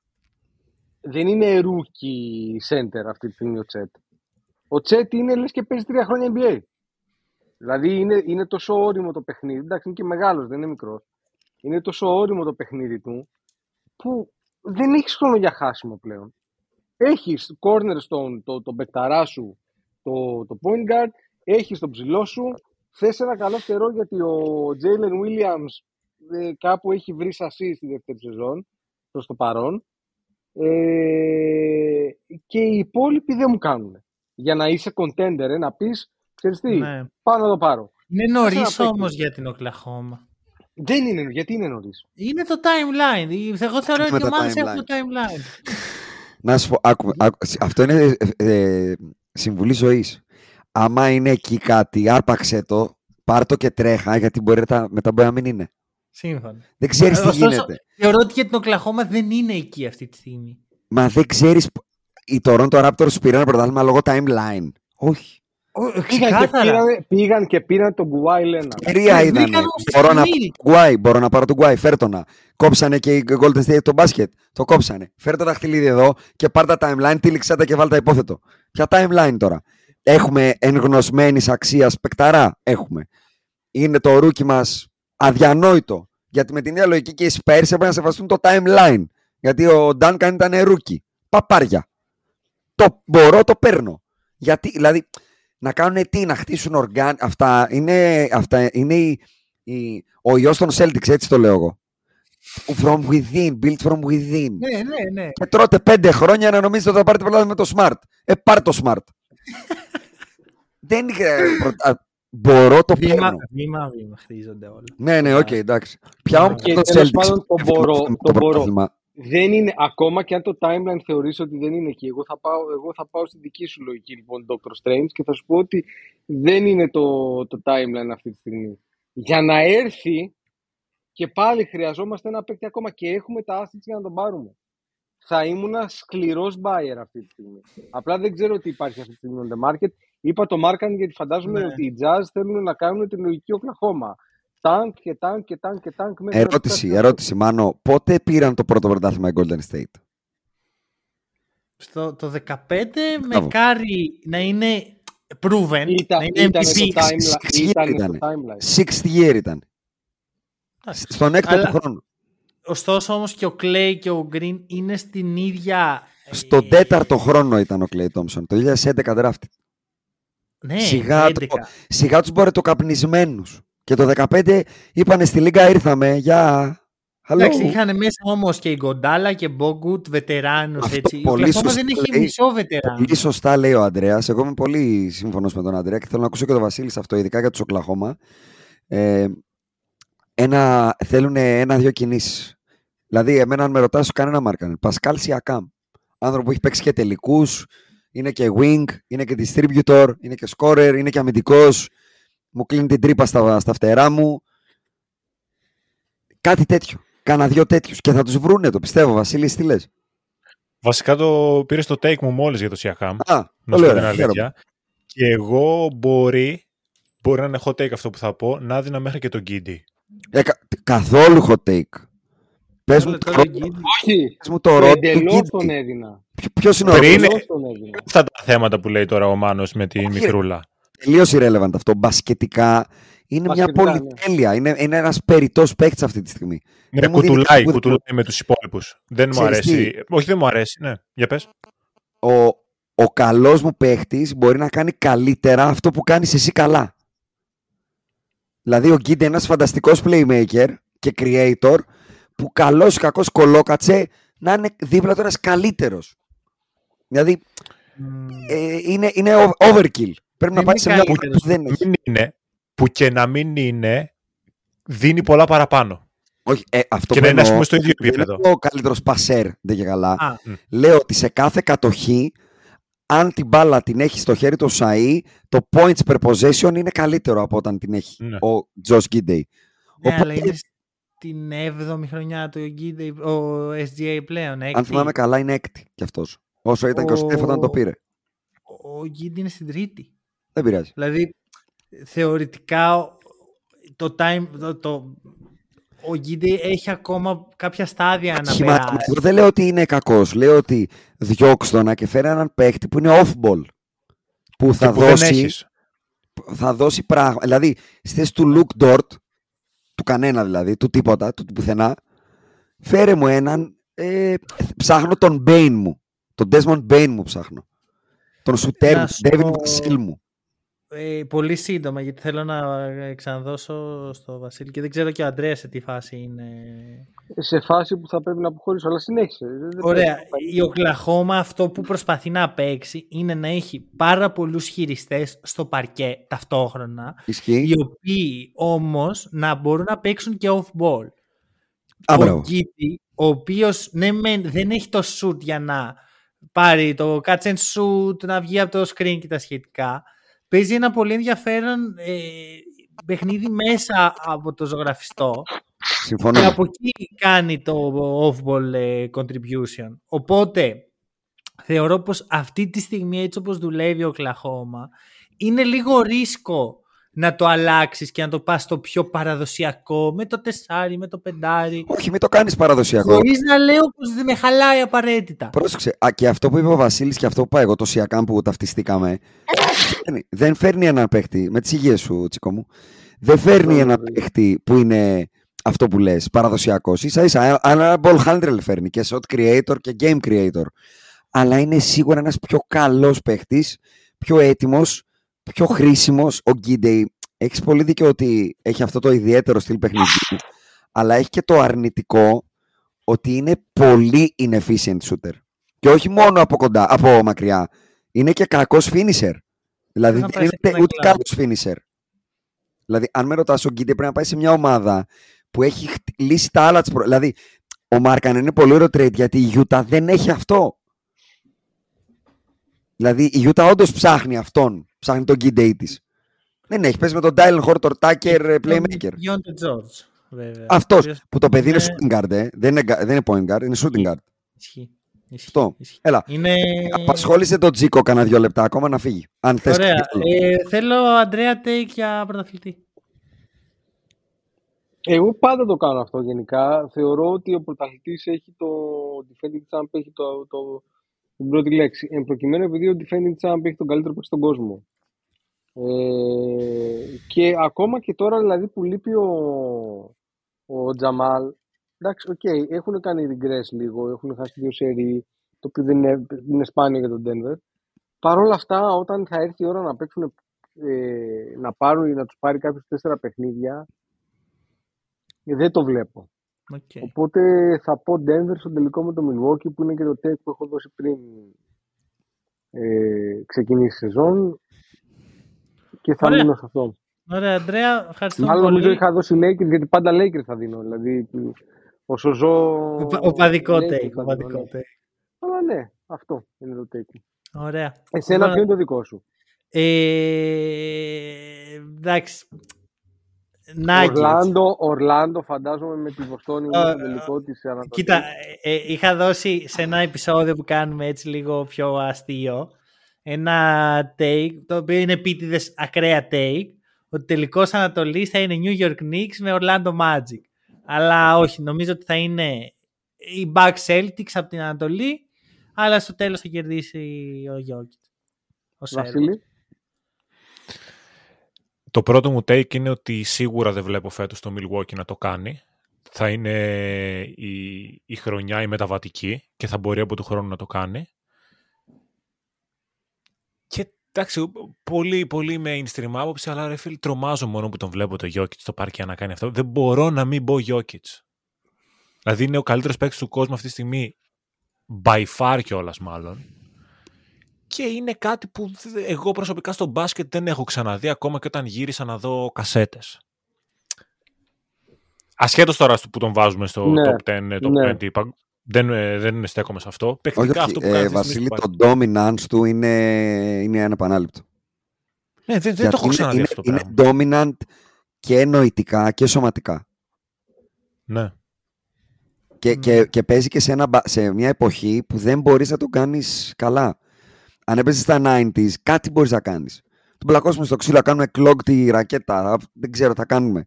Τώρα στο μπάσκετ του τριπόντου, να έχεις τον καλύτερο playmaker του κόσμου μέσα στη ρακέτα σου, 2-20, πόσο είναι το παιδί, 160 κιλά με agility, Isaiah Thomas, ε, τώρα αυτό τώρα δεν είναι, δηλαδή κάποιος μας κοροϊδεύει εδώ. Εγώ το μόνο που θα πω είναι ότι το, γιατί και εγώ το ίδιο λέω ε, at the end of the day. Ε, μόνο μην είναι αρκετά μόνος του φέτος γιατί έχει χάσει δύο-τρία πολύ σοβαρά γρανάζια. Δηλαδή, μήπως δεν, δεν είναι αρκετό το γύρο. Γιατί και ο Bruce Brown ήταν απώλεια και ο Jeff Green ήταν απώλεια και ο, ο Rookie τους δεν βλέπω το κάτι παραπάνω από τον Bron. Ο Michael Porter Jr. είναι πολύ καλός σε αυτό που κάνει, αλλά δεν βλέπω το παραπάνω. Δηλαδή δεν βλέπω και κάτι παραπάνω να, μου, να πω «Α, έκανε ένα κλικ ο Porter φέτος». Είναι ε, rebound τρίποντο, rebound τρίποντο. Αυτό, δεν μπορώ να προσφέρω κάτι παραπάνω. Αλλά κατά τα άλλα, ναι, δηλαδή συγγνώμη, βλέπετε κάποια ομάδα στη Δύση που θα έλεγε σήμερα εγώ, έστω και με καλύτερη αποδοσία, σαν outsider, την παίρνω να κερδίζει τέσσερα μάτς στο Jokic. Εγώ Έστω και σαν μέχρι, να outsider, τρα... ρε παιδί μου. Εγώ μέχρι να τραυματιστεί ο Μάρεϊ θα μπορούσα λίγο υπερβολικά να σου πω δεν θα ξαναχάσει τον Denver. Παιχνίδι. Έτσι Ναι, ένιωθα. Ναι, ναι, ναι. Και εγώ το έχω νιώσει αυτό. Ε, ωραία. Μ, Αποδέσμευσε τον Αντρέα και το κλείνουμε. Ναι, μετά. ναι, ναι, ναι, αυτό, αυτό. Εντάξει, Ε, ωραίο, ποντμπαστερικό έτσι όμως. Δύο ώρες δηλαδή. Ναι. Το Ε, βγάλαμε και το δύο ώρες κομμάτι. και, και λίγο και κάτι ψηλά. Κεράστε κανένα καφέ εσείς εδώ που ακούτε, κυρίως τα παιδιά, Κεράστε, και μετά κεράστε. ελάτε να Μάνο. ακούσετε εμάς. Μπας και συνέλθει. Και μετά ελάτε να ακούσετε εμάς και κεράστε και εμάς όταν μας ακούτε. λοιπόν, Ή ευχαριστούμε ακούστε πολύ παιδιά. μόνο, χάστε τα λογικά σας και ελάτε να σας τα ξαναβρούμε. Ε, ε, λοιπόν, έτσι, έτσι. Αντρέα, ευχαριστούμε πολύ. Θα Κάτσε, απασχολήσουμε τον Να σου Ιάσο. πω κάτι, Μάνο, να σου πω κάτι, χωρίς κόντρα δεν έχει νοστιμάδα. Όχι. ρε. Και, να έρθω να σου πω τι Όχι, είναι το είστε- podcast που κάνεις και ήδη σας το έχουμε φτιάξει κιόλας. Χαϊδεύουμε τον Βασίλη, βαράμε σένα. Μην τα Πάμε να λες αυτά. φτιάξουμε εδώ. Άσε να, άσε να νομίζουν τώρα. Το beef ξέρεις πουλάει πιο πολύ όταν φαίνεται. όταν νομίζω ότι είναι αλήθεια. λοιπόν, ε, ωραία, να σου κάνω δύο Έχουμε ερωτήσεις. να πούμε. θέλω. Πάμε, ό,τι θες. Βασικά, αρχικά θέλω να κάνω μια ερώτηση στο Βασίλη που δεν του έγινε ποτέ πριν. Ο Τσικό έχει μείνει και παίρνει τα Εγώ, αυτοί. ε, όχι, όχι, εγώ θέλω να κάνω Α. μια ερώτηση. Ε, επειδή σε αυτό το μαραφέτη δεν έχω γρα... Εγώ απλά κλείνω το παράθυρο και φεύγω τώρα. Ε. Εξαφανίζεσαι, ναι, ναι. ναι. Εντάξει. Ναι, Είσαι ναι. κομπλέ. Ευχαριστούμε, Αντρέα. Φιλιά πολλά, παιδιά. Τσικούλου, φεύγεις από το κόμμα, άντε γεια. Βασίλη, ποιον βάζεις πιο πάνω στην all time list σου; Κάρι ή Ντουράντ; Κάρι, κάρι. Κάρι βάζω. Κάρι, εύκολα Κάρι γυρίζω. βάζω γιατί καταρχάς για μένα αυτό που έκανε ο Κάρι ότι μπόρεσε να προσαρμοστεί και να πάει σε έναν άλλο ρόλο από, αυτό που, από το να είναι ο alpha male ξέρω εγώ, της ομάδας κτλ. Ο Ντουράντ δεν μπορούσε να το κάνει. Συν όλα τα υπόλοιπα που είπατε και, και εσείς, οπότε τον, λόγω αυτού τον έχω πιο πάνω τον ε, Κάρι από τον Ντουράντ. Σαν γενικότερο στάτους. Ωραία. Σαν ταλέντο τώρα εντάξει, θεωρώ σίγουρα τον Durant ε, top 3, μπορεί να είναι και ο, ε- ο ένα, ξέρω εγώ. Καλά, σαν Ωραία, ταλέντο και- τώρα, άμα το πιάσουμε αυτή την κουβέντα, είναι ας πούμε και τον Άντωνη που τον είπες πριν εσύ, σαν τύπου ότι ο Durant είναι ένας Καρμέλο Άντωνη απλά με δαχτυλίδια. Εντάξει, Και ο Καρμέλο Άντωνη ήταν ε, αρρώστια μεγάλη δική μου προσωπικά. Δηλαδή το ταλέντο του Καρμέλο ήταν αδιανόητο. Ναι. Ο Και όχι θεωρώ Καρμέλο μαζί- αδύνατο. Άντωνη- Εγώ ο εκεί το... Καρμέλο Άντωνη είναι ο καλύτερος non-all-time great όλων των εποχών. Δεν έχει, ξανα, δεν έχει ξαναυπάρξει τέτοιο μπασκετικό ταλέντο. Ο μοναδικός που θα τολμούσα να τον βάλω δίπλα είναι ο Tracy McGrady. Για μένα αυτό Και είναι ο αυτός. Ντουράν. Λοιπόν. Για μένα αυτό είναι ο Ντουράν. Εγώ Ναι, έτσι τον απλά- βλέπω τον Ντουράν. Απλά ο Durant είναι σε, άλλη, είναι σε άλλη λίγα. Ρε, εσύ, τώρα. Δεν υπάρχει Σαν, σαν ταλέντο, ναι. Durant με οποιονδήποτε παίχτη στην ιστορία του μπάσκετ έπαιζε οποιονδήποτε αγώνα θα ήταν εισάξιος ου μην καλύτερος. Δεν υπάρχει κανένας παίχτη στην ιστορία του μπάσκετ που παίζει η ομάδα του Durant με την ομάδα του άλλου και λες θα κερδίσει ο άλλος ό,τι και να γίνει. Δεν υπάρχει αυτό. Εγώ αυτό λέω πάντοτε. Θα Δεν κερδίσει ο υπάρχει. άλλος. Μα αυτό το, το λέω κάθε, κάθε off season. Μπαίνει να παίξει play ο Ντουράν. Ωραία, είναι Όχι εκεί. λόγω μπάσκετ. Αυτό. Ε, ε, μπαίνουν τα intangibles. και είναι Εντάξει, αλλά για- για μένα μετράει ξέρω. πάρα πολύ η ψυχολογία. μαζί σου απλά αυτά τα intangibles είναι που σε πάνε, δηλαδή λες μπασκετικά που ανήκεις, ανήκεις με αυτούς και μετά αυτούς κάπως πρέπει να τους βάλω ένα, δύο, τρία. Δηλαδή ο, ο, ο Larry Bird δεν έχει, δεν έχει κάτι λιγότερο στα intangibles από τον Jordan, απλά στο μπάσκετ το σώμα και όλα Ναι. ήταν καλύτερα ο Jordan. Ας πούμε, λες, γιατί θα Λοιπόν. βάλω τον Jordan από πάνω, γιατί στο μπάσκετ είναι καλύτερος. Αλλά στο intangible δεν υπάρχει άνθρωπος που φοβόταν περισσότερο το Larry Bird, μάλλον το Jordan από το Το- Larry Bird. Ναι. Όλοι βλέπαν το Larry Bird και λέγανε Θεέ μου, μην με κοιτάξεις τα μάτια, παγώσου σαν τη μέδουσα. Αντίστοιχα, ο Durant στο μπάσκετ δεν υπάρχει τίποτα που έχει καλύτερο ο LeBron James από τον Durant. Τίποτα. Δεν υπάρχει ένα πράγμα που ο LeBron το έχει καλύτερο από τον Durant. Ένα, δεν έχει. Κανένα, τίποτα. Άντε την πάσα. Την πάσα. Το- Το δικό σου. η, η δύναμη, η Division. δύναμη με την Το οποία court μπαίνει για vision. drive. Αυτό, πα, δεν, υπ- δεν σταματιέται το drive του Durant. Και είναι, είναι μύθος ότι είναι αδύναμος. Όχι, Ό,τι δεν είναι θέλει κάνει. αδύναμος. Αλλά ο, ο Λεμπρόν είναι... Εντάξει, είναι ημίχρονος. freight train, οκ. αλλά ο, δεν, δεν υπάρχει τρόπος να μην βάλει 40 ο Durant. Δεν υπάρχει κανένας τρόπος. Θα σου βάλει 40 από τους τέλος. Και θα τους βάλει όπως θέλει. Με 10 στα 10. Θα σου βάλει 7 στα 7 τρίποντα. 97% βολή θα παίζει άμυνα, γιατί παίζει άμυνα. Αυτός είναι άλλος μύθος. Ότι ο Durant δεν παίζει άμυνα. Ο Durant είναι φανταστικός αμυντικός. Φανταστικός αμυντικός. Φανταστικός on-ball και off-ball. Μμ. Όχι, Αλλά δεν- το παιδί εδώ δεν με βρίσκεις. έχει- Είναι ένας αυτό με την άμυνα. Έχει Ειδικά πολύ- στο πολύ μικρά στην τρομπόνια. Έχει πολύ μικρά στην τρομπόνια. Οκ. δεν είναι ο πρώτος, είναι ο τελευταίος ρε. εσύ. Πολύ μεγάλος παίκτης που τα είχε μικρά. Δηλαδή, μπορώ να σου πω πολλούς που ήταν πραγματικά true grades. All time. Ο Charles Barkley. Τα είχε πολύ μεγάλα το παιδί, αλλά όχι όσο μεγάλα όσο Ο- έπρεπε. Ο Charles είναι στο top 10. Είναι, είναι σπαρυφές. Είναι σπαρυφές. Ε, Βασίλη, πόσο της 100 μετράει το ταλέντο, το, το μπασκετικό και πόσο το, την ψυχολογία του παίχτη για σένα; Αν πούμε ότι εύκολη αυτά είναι τα ερώτηση. δύο Ναι. μέτρες και εκεί βάζουμε τα πάντα. Γιατί υπάρχουν πάρα πολλοί παράγοντες. Άμα πούμε ότι όλους τους παράγοντες τους χωρίζουμε σε αυτά τα δύο, στα ψυχολογικά και στα αγωνιστικά. Ωραία, πριν σου πω ποσοστά, ε, προφανώς είναι πάρα πολύ σημαντικό το ταλέντο, αλλά μόνο του δεν ε, φτάνει στην κορυφή. Δηλαδή, πολύ κλεισέ αυτό που λέω, αλλά μόνο του δεν φτάνει στην κορυφή. Είναι μετά και το work ethic, είναι και η προσωπικότητα, είναι και πο- τα soft skills γενικότερα που χρειάζεται ένας ε, επαγγελματίας, μ- να αφήγουμε και γενικότερα από τον μπάσκετ να φτάσει στη, στην κορυφή. Ε, αλλά ρε, άμα δεν έχεις και το ταλέντο, άμα δεν έχεις και τα φυσικά προσόντα και το size, στο κάνουν πολύ πιο εύκολο. Οπότε θα σου Είσαι πω ότι στο είναι 50-50. 50-50. Είμαι Οκ. κοντά στο 50-50, άντε να είναι 60-40. Ωραία, βάλε ένα 51 όμως. Ποιο είναι έτσι ένα τσικ πιο πάνω; το... Όχι το ταλέντο. Το ταλέντο το ρίχνω στο 49. Οκ. Γεια σας. Εγώ δεν πολύ πιστεύω στο ταλέντο. Οκ. Είσαι... Άρα ο Τζέιλεν Μπράουν πρέπει να σε αρέσει πάρα πολύ. δεν πιστεύω σε αυτό το. Ρε παιδί μου, τι σημαίνει ταλέντο στο δικό μου μυαλό. Ταλέντο σημαίνει Λούκα Ντόνσιτς, Μίλος Θεόντοσιτς, Νίκολα Γιώκητς. Άνθρωποι που αν τους δώσει μια μπάλα. ξέρεις, δεν είχαν γεννηθεί στον πολιτισμό, είχαν γεννηθεί σε μια ζούγκλα. Και τους έλεγες: Παίρνεις αυτή, μπορείς να τη σκάς και θα τη βάζεις σε εκείνο το στόχο. Θα ήταν καλή. Και α ήταν Μμμ. Ταρζάν πριν. Είναι αυτό το έμφυτο, ρε παιδί μου, που σ' αγαπάει η μπάλα. Δηλαδή, η μπάλα στο χέρι σου σε, Ναι. τη χαϊδεύει, τον βλέπεις 17 χρονών, 15 στο κολέγιο, Μάτζικ Τζόνσον. Μάτζικ Τζόνσον τώρα η, η μπάλα ήταν στην τσέπη του, δεν ήταν τώρα. Steve Nash, Jay- Jason Williams. Όλοι αυτοί Καρίμ. είναι έμφυτα. Στεφ, Καρίμ. Στεφ, Καρίμ. Ε, πα- πα- άπειροι, άπειροι. Τζέισον. Δεν, ε, δεν είναι αυτό. Δεν είναι αυτό. Το ταλέντο Ωραία. μπορεί να σε κάνει από Jason Williams μέχρι Michael Jordan. Δηλαδή, οκ, ξέρεις πόσους ταλαντούχους έχω δει στη ζωή μου. Ξέρεις πώς ε, έχουμε δει και λέμε, πω, μα τα κάνει. Και θα σου πω, Ελλάδα. Έβλεπα το Χαραλαμπόπουλο 16 χρονών. Έλεγα, Θεέ μου, τι είναι αυτό.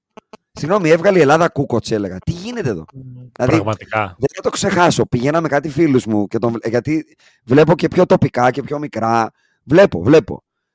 Δεν, δεν το πιστεύαμε. Ε, ενώ αντίστοιχα έχω δει το Γιάννη το Κούμπο. Έχω δει, είναι πολύ πολύ φίλος μου ένα παιδί που ε, παίζανε πολλά χρόνια κόντρα.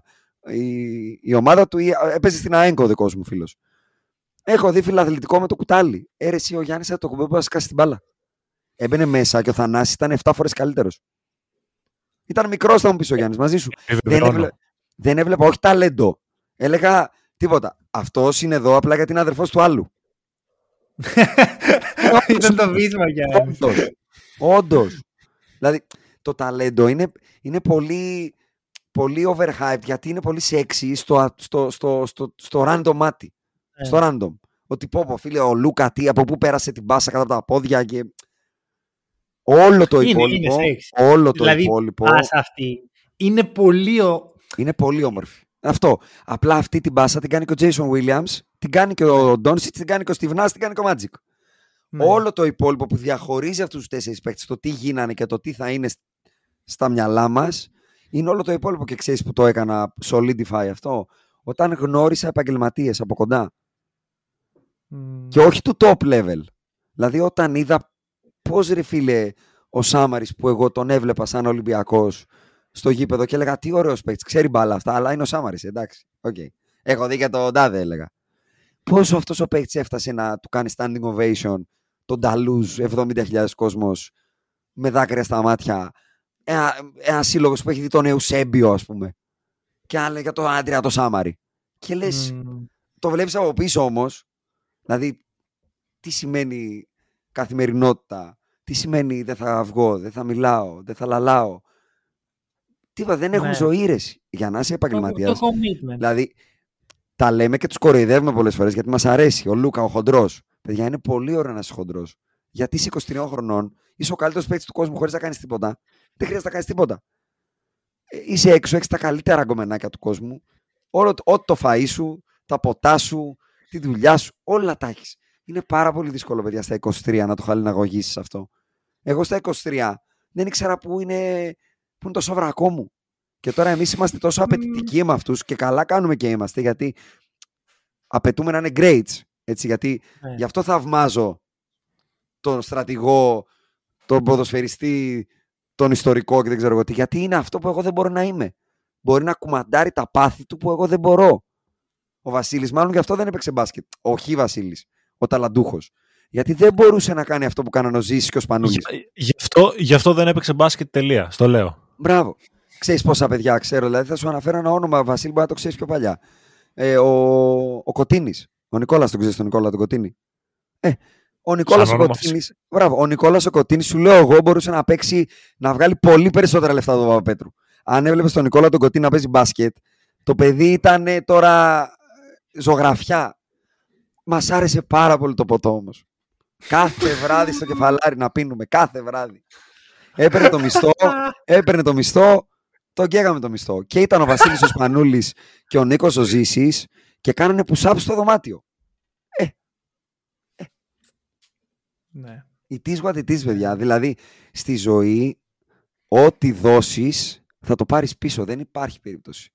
Δεν υπάρχει περίπτωση. Γι' αυτό ο Μήλο Θεόντος έγινε αυτό που έγινε. Ο Διαμαντίδης έγινε αυτό που έγινε. Ο Σπανούλης έγινε αυτό που έγινε. Ο Ναι, Σαρκώνας καθένας- έγινε ο αυτό που καθένας έγινε. έκανε την, ε, Ναι, δηλαδή, εσύ θεωρείς ότι ο Γιασκεβίτσιος έχει κάτι λιγότερο basket-wise από το Στιβνάς. Εγώ λέω όχι. Τίποτα δεν του λείπει.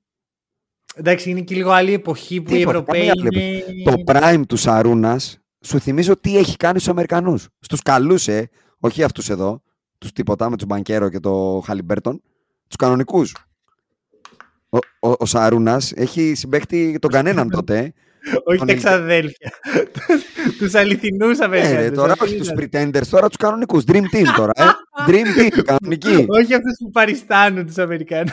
Ε, ε, ναι, ρε, εσύ τώρα κάτσε. Τώρα, είναι αυτό, εθνική- είναι, ε, ο Τζάρεν Τζάξον Jr. και ο Μικάλ Μπρίτζες. Τώρα, σε παρακαλώ. ο Σαρούνας στο NBA δεν ακούμπησε. Γιατί; Για τον ίδιο λόγο που δεν ακούμπησε ο Ζάρκο Πάσπαλιε. Γιατί πήγε και του είπαν αγόρι μου, εσύ καπνίζεις, είσαι καλά. Ε, ρε. Μα Είναι... Βάζω σου πω αληθινό περιστατικό με τον Σαρούνας. Τελείωνε το μάτ, πήγε να βίλα Mercedes και ήταν στην μπάρα, εκεί που γνώρισε και τη γυναίκα του τη Μέλουσα, την Ελληνίδα, και έπινε ένα Johnny Black κάθε βράδυ. Αυτό πέρσι το είχες πει για το Μήλος πάντως. Και Δεν το ξέρω Μήλος. αν λες Αγκαλιά. την ίδια Αγκαλιά. Α- αυτό είναι το φοβερό. Αγκαλιά. Και να σου πω Καλιά. και κάτι. Το λες εσύ που ας πούμε δεν είχες και την καθημερινή τριβή. Εδώ το Διαμαντίδη το ρωτήσαν στους μπεταράδες και λένε για το ποτό και λέει Σαρούνας Γιασκεβίτσιος και κούνησε και το κεφάλι έτσι. Δηλαδή, και Παιδιά, δεν- έκρυψε και πολλά. Δηλαδή, Δεν το έχετε διανοηθεί αυτό που έκανε ο, Για- ο Γιασκεβίτσιους. Τρέκλιζε, έφευγε και δεν μπορούσε να περπατήσει. Και έλεγες πω, πω αύριο θα παίξω άντερ ε, 15 πόντους Σαρούνας και έβασε 40. Δεν είναι, είναι, είναι... Δηλαδή έφτασε πολύ χαμηλά για αυτό που ήταν ο Σαρούνας σαν Οκ. ταλέντο. Λόγω αυτού. Roy Φουλ Tapley. ενδιαφέρον. Ένα, ένας star play είναι. Ένας star play. Αυτό είναι.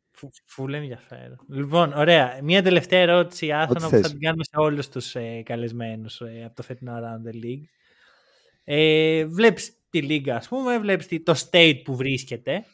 Θέλω να μου πεις, ποιοι πιστεύεις ότι σε 7 με 10 χρόνια, για το 30, το, 20, το 32, το 35, θα είναι η αντίστοιχη Γιάννης, Γιώκητς, άμα πάμε 10 χρόνια πριν, η αντίστοιχη Λεμπρόν, Wade, ε, Εντάξει, μην το κάνεις πολύ. Ρε. Έτσι, οι πέντε που σου έρχονται. Δεν μου Φραντς έρχονται. Βάγνερ και πες στους τέσσερις.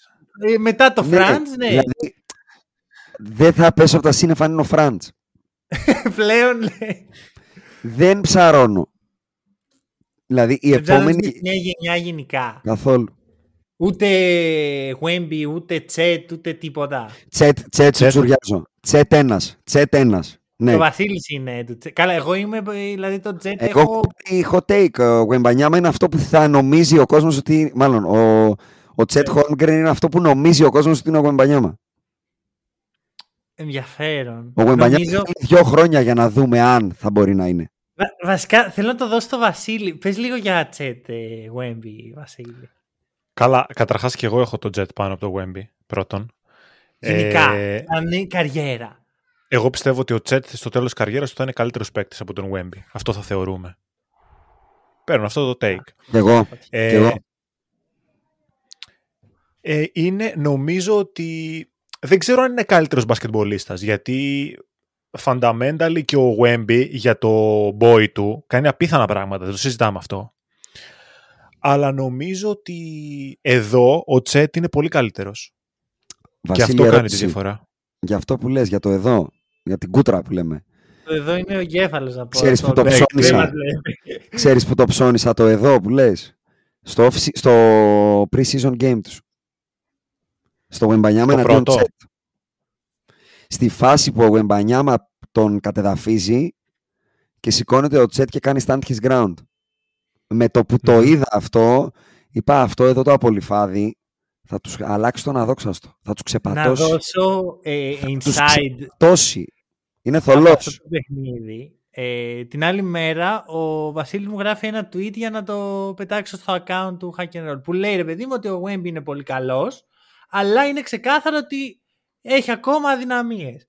Και του λέω ρε εσύ πες ότι ο Τσέτ τον έκανε καλά. Και μου λέει αυτό λέω, απλά το λέω γενικά.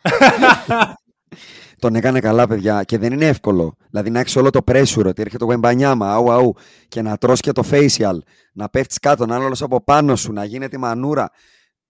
Έχουν λυγίσει Άτλαντες σε αυτές τις συνθήκες. Το έχει ξανακάνει ο Τσέτ αυτό στο τουρνουά το U19, το παγκόσμιο, που παίζει Αμερική-Γαλλία, που εντάξει, πολύ πιο ταλαντούχα η ομάδα εκείνης της Αμερικής. Είχε μέσα Τσέτ, Τζόνι Ντέιβις, είχε, είχε το Μάθ, όχι ο Μάθον είναι Καναδό. Είχε όμως αυτή τη γενιά την προπέρσινη την είχε εκεί. Και μπαίνει ο Γουέμπι, ο οποίος έχει κάνει το τουρνουά, την έχει πάει τη Γαλλία τρένο και δεν το κάνει αυτός ο Τσέτ. Ναι. Που βέβαια όμως ο Τσέτ είναι δύο χρόνια μεγαλύτερος ηλικιακά. Ναι, ισχύει. Και με ένα χρόνο στην πλάτη στο περιβάλλον του NBA. Γι' αυτό λέω. Θα δώσω δύο χρόνια στο Wemby. Αλλά ο Τσέτ είναι ο ένας. Θα προσπαθήσω να σου βρω. Βάζω αστερίσκο στο Wemby. Σκουτ Χέντερσον για πέταμα. Ε... για πέταμα, για πέταμα. Για, για το πουθενά. Ε, νομίζω η G League Ignite είναι... Αυτό είναι το πρόβλημα. Νομίζω ότι τους πάρει ένα mind. Εδώ, εδώ, εδώ είναι. Πώς γίνεται όλοι όσοι έχουν βγει από την Ignite που, Άνθρωπος που ντραφτάρεται και μου πηγαίνει με το σκαρπίνι του Σαλέα ε, ρε φίλε, δεν μπορεί, να, δεν μπορεί να είναι καλά στα μυαλά του. Είναι αυτό που σου έλεγα πριν περί outfit. Δεν μπορεί να μου ντύνεσαι έτσι στο draft night σου και να είσαι καλός παίχτη. Δεν γίνεται. Είσαι τζαμοράν, δηλαδή για το τίποτα, για το πουθενά. Πήγαινε παρέα με αυτούς. Μετά κάτσε να σκέφτομαι. το Kings. Αγοράζω όλη τη μετοχή του Diaron Fox. Όλη και την έχω αγοράσει από όταν δεν την αγόραζε κανείς. Αυτό θέλω να το πω. Ναι. Όλη τη μετοχή του De'Aaron Fox την αγοράζω και όσοι λένε ότι ήταν μαλακία το τρίμηνο του Χαλιμπέρτον να πάνε να βράσουν μια μπάλα στην κατσαρόλα. Παρακάτω, ο επόμενος να έρθει. Οι Lakers, ο Austin Reeves, οκ, okay, σιγά το ταλέντο. Ενώ για να μου πεις ότι είναι ο, ο διάβολος. πούμε, ναι. ναι. Ναι, Αγοράζω ακόμα, παρότι είμαι λίγο hater, τη μετοχή του Λούκα. Μακάρι να βάλει μυαλό, γιατί μόνο αυτό του λείπει. Αν βάλει μυαλό, τελ, τελείωσε η λίγκα. Και ο Γιώκητς θα τα βρει σκουρά. Αλλά δεν το πιστεύω ότι θα βάλει μυαλό. Εγώ δεν πιστεύω ότι οι άνθρωποι αλλάζουν. Δεν το πιστεύω. Αυτό το χαρακτήρα έχει, με αυτό θα πορευτεί και με αυτό το work ethic και όλα. Και μετά αγοράζω όλη τη μετοχή. Αν υπήρχε κι άλλη, θα αγοράζα κι άλλη του ΣΑΗ. Yeah. Τον έχω δώσει MVP και του Τσέτ. Το, δηλαδή για μένα θα είναι η, επόμενη δυναστεία αυτή. Θα είναι όμως και οι δύο στο top 5. Ναι, ναι. Θα είναι Dynasty. Θα είναι Dynasty. Steph Clay. Dynasty. Και αγοράζω και όλη τη μετοχή, όλη και παίρνω και τα καρούλια του Anthony Edwards. Είναι, ναι, είναι άνιωθο. Το παιδί είναι άνιωθο. Εγώ, και όλοι αυτοί που είπα τους αγοράζω για τον μπάσκετ. Το μπάσκετ το έχουν πάρα πολύ. Έχουν το άλλο. Ο Άντωνι Έντουαρτς, αν του πεις σκότωσε τη μάνα σου και θα κερδίσεις, θα τη σκοτώσει. Την καριδώσει, θα τη ξεριζώσει το κεφάλι εκείνη την ώρα. Είναι έτοιμος να κάνει ό,τι είναι δυνατόν για να κερδίσει. Μπορεί να πατήσει το κεφάλι του παιδιού του. Να το πολιτοποιήσει. Θα κερδίσει ο Τζόρνταν. Είναι, είναι θολός ο άνθρωπος. Δεν είναι καλά. Γυαλίζει το μάτι, τον βλέπεις. Βασίλη, έχεις... Ε... Εγώ έχω ένα ακόμα take που το είχα δώσει και στα, στους παίκτες που θα κάνουν breakout season και θέλω τη γνώμη του Ιάσο να πάνω σε Για αυτό. πες, μ' αρέσει αυτό. Άλπερεν Σενγκούν. Όλη την έχω πάρει. Αυτή τη μετοχή την έχω πάρει όλη. Το 5 όμως δεν μπαίνει. Όχι. Ξέρεις τι, θα, για μένα θα είναι πάντα λίγο ο Γιόκιτς των φτωχών. Γιατί δεν έχει το σωματικό του Γιόκιτς. Ναι, αλλά έχει κάτι άλλο. Έχει κάτι άλλο. Ρίχτω. Έχει κάτι άλλο. Όχι, α- άλλη στιγμή. Άλλη στιγμή. Α, Αυτό είναι οκ. ο- ο- μόνο του podcast. Είναι, πιο, είναι χειρότερος επιθετικά από το Jokic, προφανώς. Γιατί δεν γίνεται να είσαι καλύτερος επιθετικά από το Jokic, αλλά είναι καλύτερος αμυντικός. Είναι. Είναι, συμφωνώ. Το ακούω. Και τι σου κάνει ρε παιδιά ένας προπονητής. Τι σου κάνει ένα Μμμ. προπονητή. Πήγε ο Ντόκα εκεί και έχει κάνει ομάδα με τον Jalen Green και τον Dylan Brooks. Ο Doc. Δηλαδή, Αχ, Γιατί το τώρα Jalen το Green, κάνει. Dylan Brooks είναι το κλουβί με τις τρελές και τους έχει κάνει ομάδα. δηλαδή τώρα είμαι ο Ντόκα ρε φίλε, μπράβο ρε είμαι. Και ευχαριστούμε πάρα πολύ στους Celtics που επειδή του άρεσε να κατεβάζει το φερμουάρ του τον διώξανε. Γιατί θα είχατε ήδη πρωτάθλημα.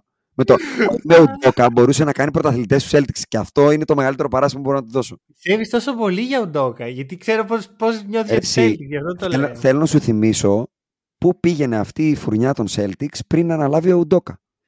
Πουθενά. Εγώ, εγώ είμαι μεγάλος φαν, αλλά εγώ Πουθενά ξέρω δεν ότι πήγαινε. είναι αντικειμενικός. Δηλαδή είναι. Τρομακτικός. Τρομακτικός ο Ντόκα. Φανταστικός. Ναι. Του το δίνω όλο. Και από την Ανατολή, για να κλείσω και την Ανατολή, οι κύριοι Λαμέλο, Τρέι Γιάνγκ, Χαλιμπέρτον, όλοι είναι wannabes, αλλά που ακό... με τον Τρέι για μένα πρώτο από τους τρεις, ε, κάτι μου λείπει και εκεί. Όπως μου λείπει και στο Λούκα και σε πολλούς wannabes. Δεν έχουν το μενταλιτέ το σωστό ακόμα. Έχει βάλει μια δεκάδα μέσα. ο- Ε, εντάξει, ναι, οκ. Ουσιαστικά σου έχω βάλει τέσσερις. Τον Shai, τον Έντουαρτς, τον Τζετ Και τον και Fox. τον, και τον Fox. Ok. Πε- Δώσε άλλο ένα. Γιατί, γιατί σ- είναι, μου συνδυάζουν και το μπάσκετ και το Ωραία. άλλο. Δώσε τον πέμπτο. Βάλε ένα φράντζ εδώ, έτσι, για, για το καλό. Δεν υπάρχει καμία περίπτωση. 0% έχεις εδώ. Θα βάλω... Τον Νταμτούμι θα βάλω. Ε, τον Τον Dai- τον Tatum. Tatum. Μμ. Ω, Αυτό δεν το Α, δεν- περίμενα. Ούτε εγώ. Δεν το είδα να έρχεται από πουθενά. Ούτε εγώ, αλλά έχει, υπάρχει ένδια. Ένδια παικτών. Ένδια. Okay. Ε, Κέιντ δεν δεν σου λέει κάτι, ο Κέιντ. Είναι στη, στη λίστα με τους wannabes. Okay. Πρέπει να μου Ωραία. δείξεις κάτι. Βασίλη, να- αν έχεις κάτι να. Και να πεις στο να Monty δώσεις. Williams, ας πούμε, να, για να κλείσουμε με αυτό. Είσαι Cade. Δεν πάει να ανεχτείς άλλο αυτό το πράγμα που γίνεται εκεί. Πρέπει να πας στο Monty Williams και να του πεις bro. Θα χαραμίσω την καριέρα μου εγώ εδώ πέρα, να μου δοκιμάσεις τον Killian Hayes δίπλα μου και να παίζω με Wiseman ε, Bagley, ε, Velp φασούλα. Τι μου κάνεις, τι, τι, τι, τι, τι, τι κλόουνιές κάνεις; Πήρες εσύ Κα- τα τι- τι λεφτά; σου έχω κάνει; Ναι, ρε, μαλάκα. Αυτό, ρε, ρε, πώς το, πώς το είχε πει στο Fame Story, ρε, άσπα τι σου έχω κάνει. αυτό, αυτό. Λίγο προσωπικότητα, παιδιά. Η προσωπικότητα ξεχωρίζει το, τον καλό από τον κακό. Όλα τα άλλα είναι να είχαμε να λέγαμε. Βασίλη, θες να πριν κλείσουμε; Εγώ θέλω πολύ στην πεντάδα του Ιάσονα να σπρώξω με κάποιο τρόπο το Σενγκούν, αλλά δεν Τόσο βλέπω πολύ εύκολα. Πιστεύεις, ε. Δεν, δεν βλέπω ακόμα το πώς. Δεν τον βάζω δηλαδή αυτή τη στιγμή. Αλλά τον πιστεύω Εγώ- πάρα πολύ. Ναι. Εγώ τον βάζω ακριβώς από κάτω. Εκεί, σε αυτούς τους Χαλιμπέρτον και τους Λεπού, όπου είναι. Σπρώχουμε να μπούμε. Αλλά εδώ το, το μυαλό είναι εκεί. Το όχι, Είναι το εκεί όχι, που το όχι. πρέπει. Εγώ είπα, μα, κατευθείαν είπα, το σωματικό μου λείπει πολύ. Μμμ. Μμμ. Ωραία. Δηλαδή πιστεύω ότι θα τον αδικεί λίγο το, κορμέ- το κορμάκι του ρε γάμο του. Αυτό ισχύει. Οκ. Και λίγο το wingspan εκεί. Να, να, να, να Δεν- μπει και αυτός στο. δεν Προκρούστικο είναι, αυτό. δεν είναι αυτό που λέμε specimen. Είναι ένας φυσιολογικός ψηλός που έχει πάρα πολύ μπάσκετ μέσα του. Δεν ξέρω πού Ναι. μπορεί να σε φτάσει αυτό όμως, μόνο του. Μμμ. Ωραία. Ωραία. Γεια σας, ευχαριστούμε πάρα πολύ. Εμείς, Ευχαριστούμε όλους. εμείς που Ευχαριστούμε μας πολύ, καλέσατε. Νο- Πώς; Εμείς που μας καλέσατε, λέω. Ωραία. Ε, Μας τιμάτε. πε- πες τους τι πρέπει να κάνουν, γιατί ε, εμάς δεν μας ακούνε όσο πρέπει. Τι να κάνω. Να, Ποιο παιδιά, είναι το βήμα μετά από αυτό; ποιο- μετά το podcast. Ναι, που έχεις Να μπουν- έρθει εδώ. Να μπουν να με- κεράσουνε. Με το λαιμό. Να ανοίξουν Δύο την ώρες και πορτοφόλα. 23 λεπτά. Να ανοίξουν την πορτοφόλα. Εγώ το λέω από καρδιά αυτό, όχι μόνο για τους podbusters που κάνουν ρόλο. Καταναλώνεις ένα προϊόν αυτή τη στιγμή. Αυτές τις δυόμιση ώρες κατανάλωσες ένα προϊόν. Το ότι μπορείς να το πάρεις τσάμπα είναι κουτοπονηριά να το θεωρείς τσάμπα. Είναι το ελληνικό. Δεν κόβω απόδειξη γιατί μπορώ. Σε οποιοδήποτε χώρα του εξωτερικού και αυτοί μπορούν να μην κόψουν απόδειξη, αλλά δεν είναι γύφτη. Εμείς είστε γύφτη. Και στην Αγγλία μπορεί κάποιος να σου πει με απόδειξη τόσα, χωρίς τόσα. Δεν υπάρχει στην οτροπία. Πήγαινε σε οποιαδήποτε χώρα του κόσμου και πες χωρίς απόδειξη. Θα σου πει τι εννοείς. Τι πάει να πει αυτό. Δεν το ξέρουν. το ξέρουν.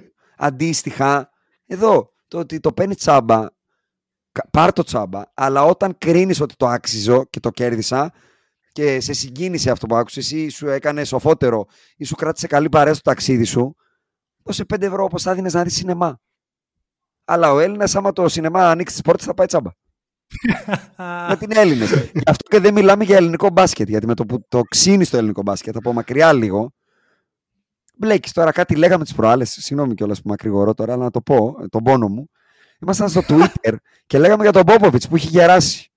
Και κάποιος μας γράφει για τον Ζότς πέρυσι με την Παρτιζάν. Και Το είδα αρχίζουν αυτό. τι τρέλες. Το είδες; Ναι, ναι, ναι. Και κάνει ένας καρα... Κάνει ένας retweet. Ε, ο, το μπάσκετ, ο Ζότσι είναι το μπάσκετ.